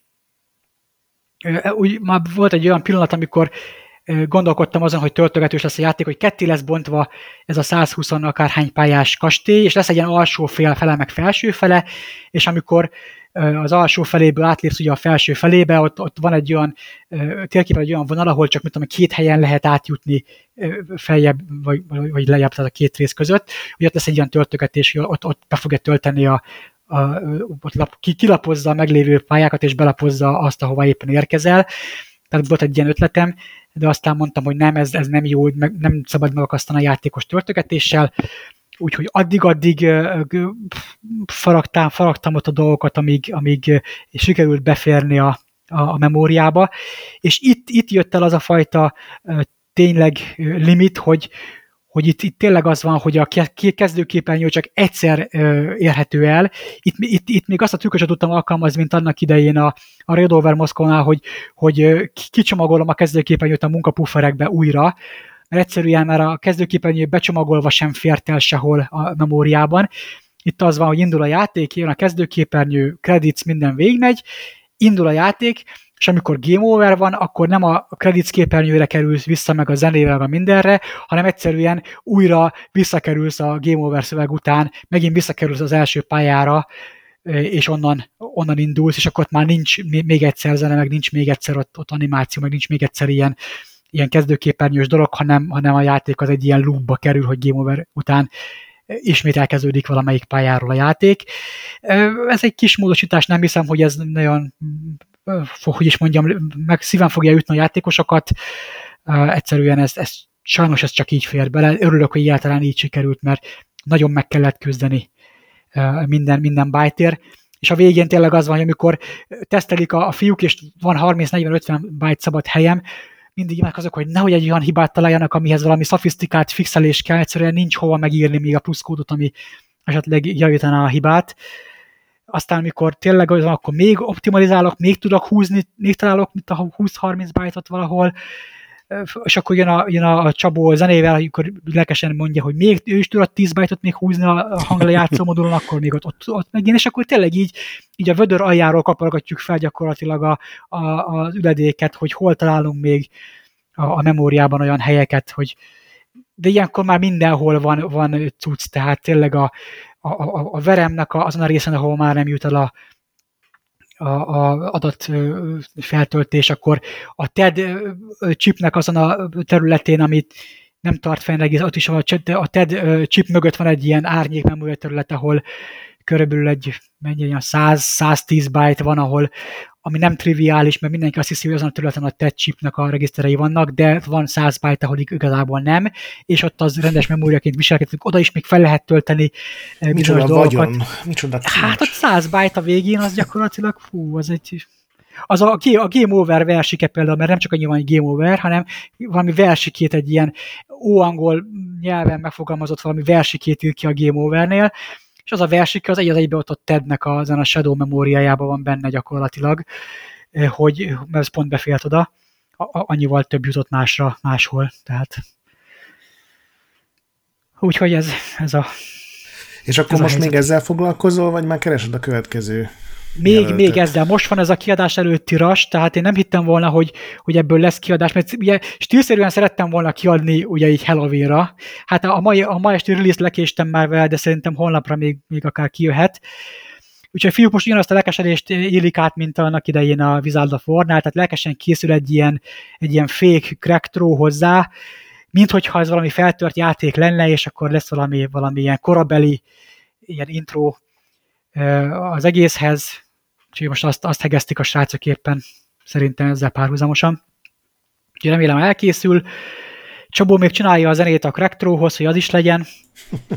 Szerintem összeáll még ma, ma este, ma éjszaka. A tesztelés már lezajlott, tehát a játék az már feature ready, igazából az már kész, az már nem fog változni. Elkészül a, ez a Cracktró, akkor gyorsan mögé, mögé csomagoljuk a játékot, és akkor szerintem akár holnap mehet is ki release-be stílszerűen, még Halloweenkor. Hát sűrű éveid voltak, azt kell mondjam. Mik a, mik a következő tervek? Van esetleg már így a fejedben? A vezérhangja merre indul meg? Hát nem tudom igazából, nem hát nincsen még. Tehát vannak olyan, nézegetek mindenféle videókat, vannak olyan videók, amiket nézek, és a Star Wars is néztem már még tavaly, de akkor úgy gondoltam, hogy hát ez lehetetlen, ezt nem csinálom, meg ez túl, túl szofisztikált ahhoz. Aztán csak újra visszatérnek, és akkor valahogy egyszer csak úgy elkap egy érzés, hogy na, talán, talán ezt mégis lehetne így vagy úgy csinálni lehet, hogy már, lehet, hogy már rég láttam azt a játékot még ilyen gameplay videóban, amit legközelebb fogok csinálni, de az is benne van a csőbe, hogy, hogy most már kellene valami, hát nem mondom, hogy saját kultfőből játékot, de valami saját narratívát, mert ugye nekem az is volt a, az egyik védjegyem annak hogy én szerettem ilyen mesapokat csinálni, hogy, hogy egy űrhajós lövöldözős játék tudom én, valami, valami játék, és akkor az, az, az egyik űrhajó, a fős űrhajója az, az egyik játékból volt kivéve, de az ellenségek a másikból, a háttér a harmadikból, és akkor gyakorlatilag így egy olyan, egyszerre volt Armalite, egyszerre volt, nem is tudom, Daikatana, vagy nem tudom, mik, milyen, mik voltak azok a, vagy is tudom, milyen játék volt így ez a scrolleres lövöldözős annak idején, tehát így egy rengeteg ilyen mesapot csináltam, hogy mindenhonnan szemérmetlenül használtam grafikát mindenféle játékokból, és utána összeraktam belőle egy saját játékot, ami egyszerre volt mindegyik játék, meg egyik sem. A narratíva meg saját volt, meg a pályák is sajátok voltak. Úgyhogy gondolkodom egy olyan, hogy most, hogy van grafikusom, lehet, hogy rendileg tőle, rend, tehát rendesen elkezdek úgy fejleszteni, hogy az illik, hogy a, összerakok egy koncepciót, grafikus megcsinálja a grafikát, én kitalálom a narratívát, e, és akkor lesz egy teljesen saját játékom, de, de az a baj, hogy, hogy az időm nekem sincs végtelen. Tehát azért ez sokkal több időt uh, fog, fogyasztana, vagy, vagy igényelne, mint ami nekem amúgy lenne. És hát nekem azért jók ezek a ciatonegyes sportok, mert egy csomó dolog már ki van találva. Már megvan a grafika, megvannak a pályák, hogy már hál' Istennek nem nekem kell a pályákat még kitalálni, meg, meg, a, meg ezt a, a balanszt megcsinálni, mert igazából a, a kiegyensúlyozott játékban ez a legnehezebb, hogy, hogy valamikor túl nehezek a pályák már az elején, valamikor túl könnyűek a pályák, hogy, hogy folyamatosan nehezedjenek a dolgok, hogy, hogy legyen meg ez a fajta folyamatos jutalmazás,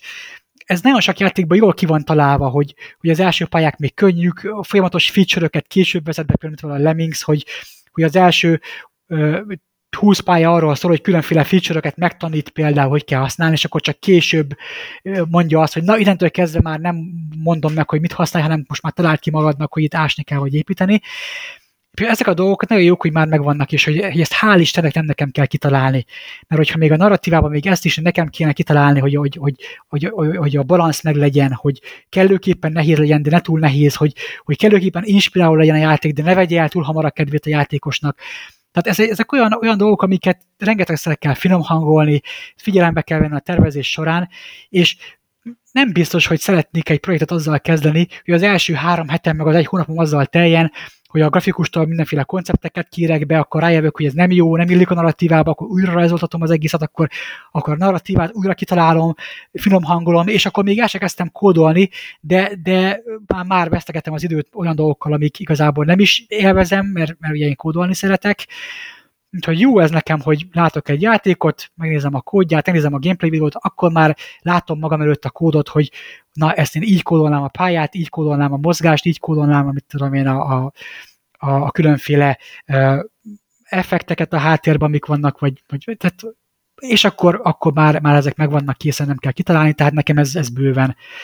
bőven elég, hogy, hogy, hogy így ezzel időt tudok nyerni egy kicsit. Hát nekem igazából már csak egy kérdésem van, hogy lehetett téged valahogy valahol támogatni, mert, mert az ilyen online megnyilatkozásaidban nem látok ilyen Buy Me a Coffee, meg, meg Patreon, meg PayPal linkeket.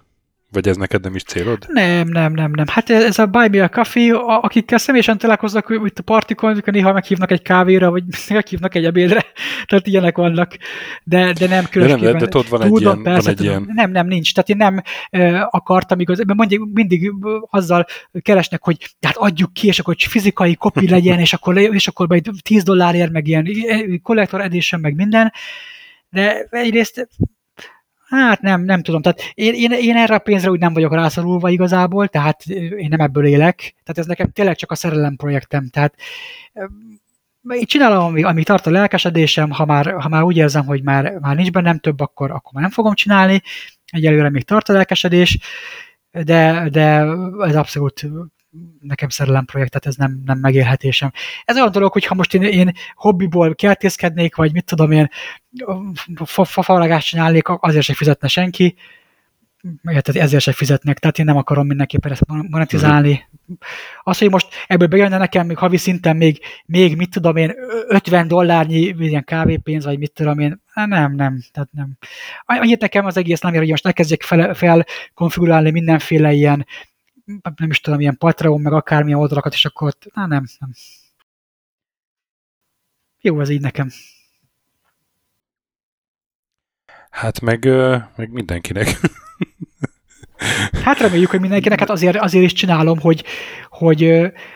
egyrészt, egyrészt engem ez a, ez, a, ez a szeretet motivál, amit kapok mm. ugye a közösségtől, és motivál az adrenalin is, amikor, amikor tényleg, tényleg harcolni kell, mint, mint a bozót harcos, de amikor látom tényleg, hogy a, hogy a teaser videók alapján az emberek már alig várják, és, és már, már fantáziálnak, hogy úristen, de ugye benne lesz ez is, de ugye benne lesz az is, és nehogy kihagyd belőle, és, és, és tényleg már, már szeretnék, és már így látom, hogy már játszanának vele, és alig bírják kívánni, hogy release legyen. Engem ez úgy, úgy, úgy örülök, hogy, hogy, hogy nem a, a, azt a fióknak dolgozom, hanem, hanem tényleg van egy kis lelkes közösség. Azt nem mondom, hogy a, a világnak csinálom, mert hát nem a világnak csinálom, mert néhány, néhány száz embernél több szerintem ez annyira réspiac, hogy nem hiszem, hogy ez, ez pár száz embernél többeket érdekelne.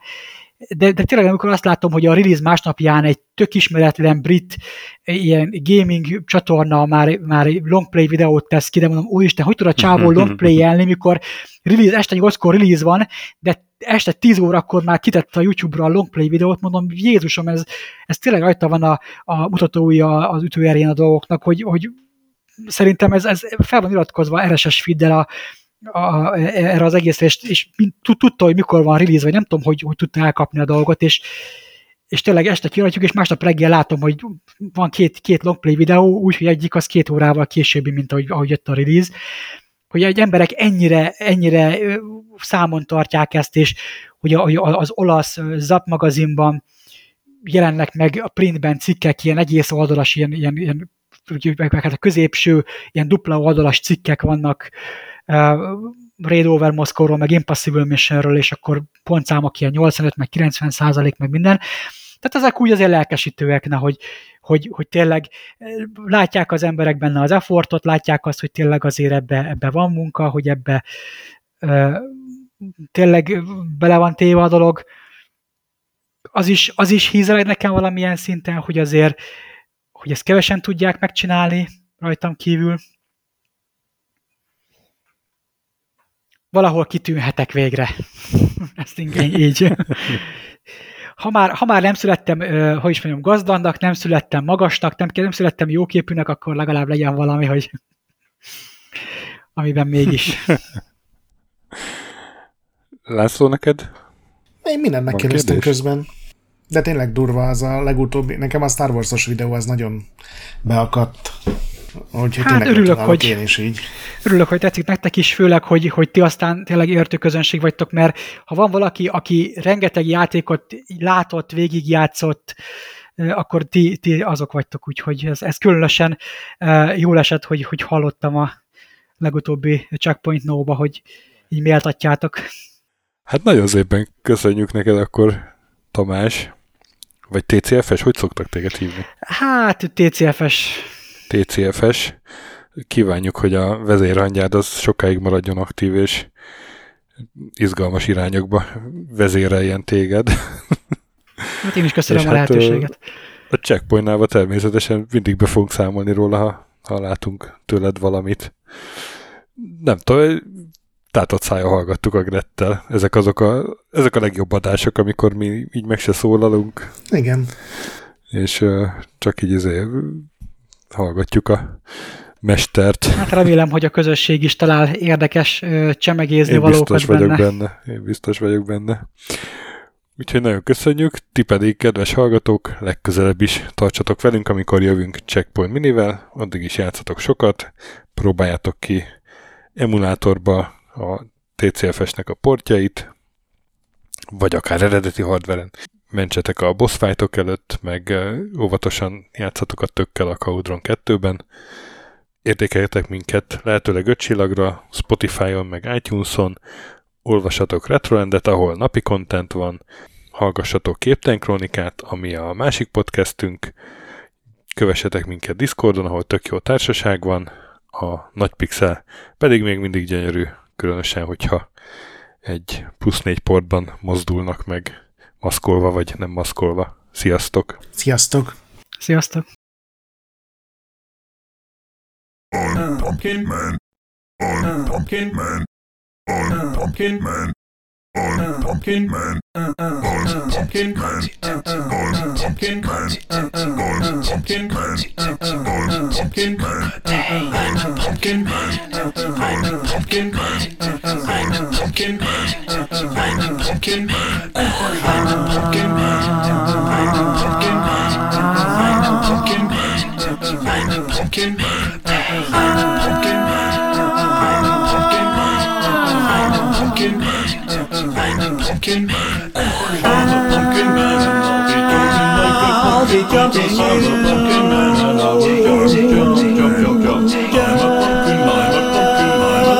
Just like pumpkins do.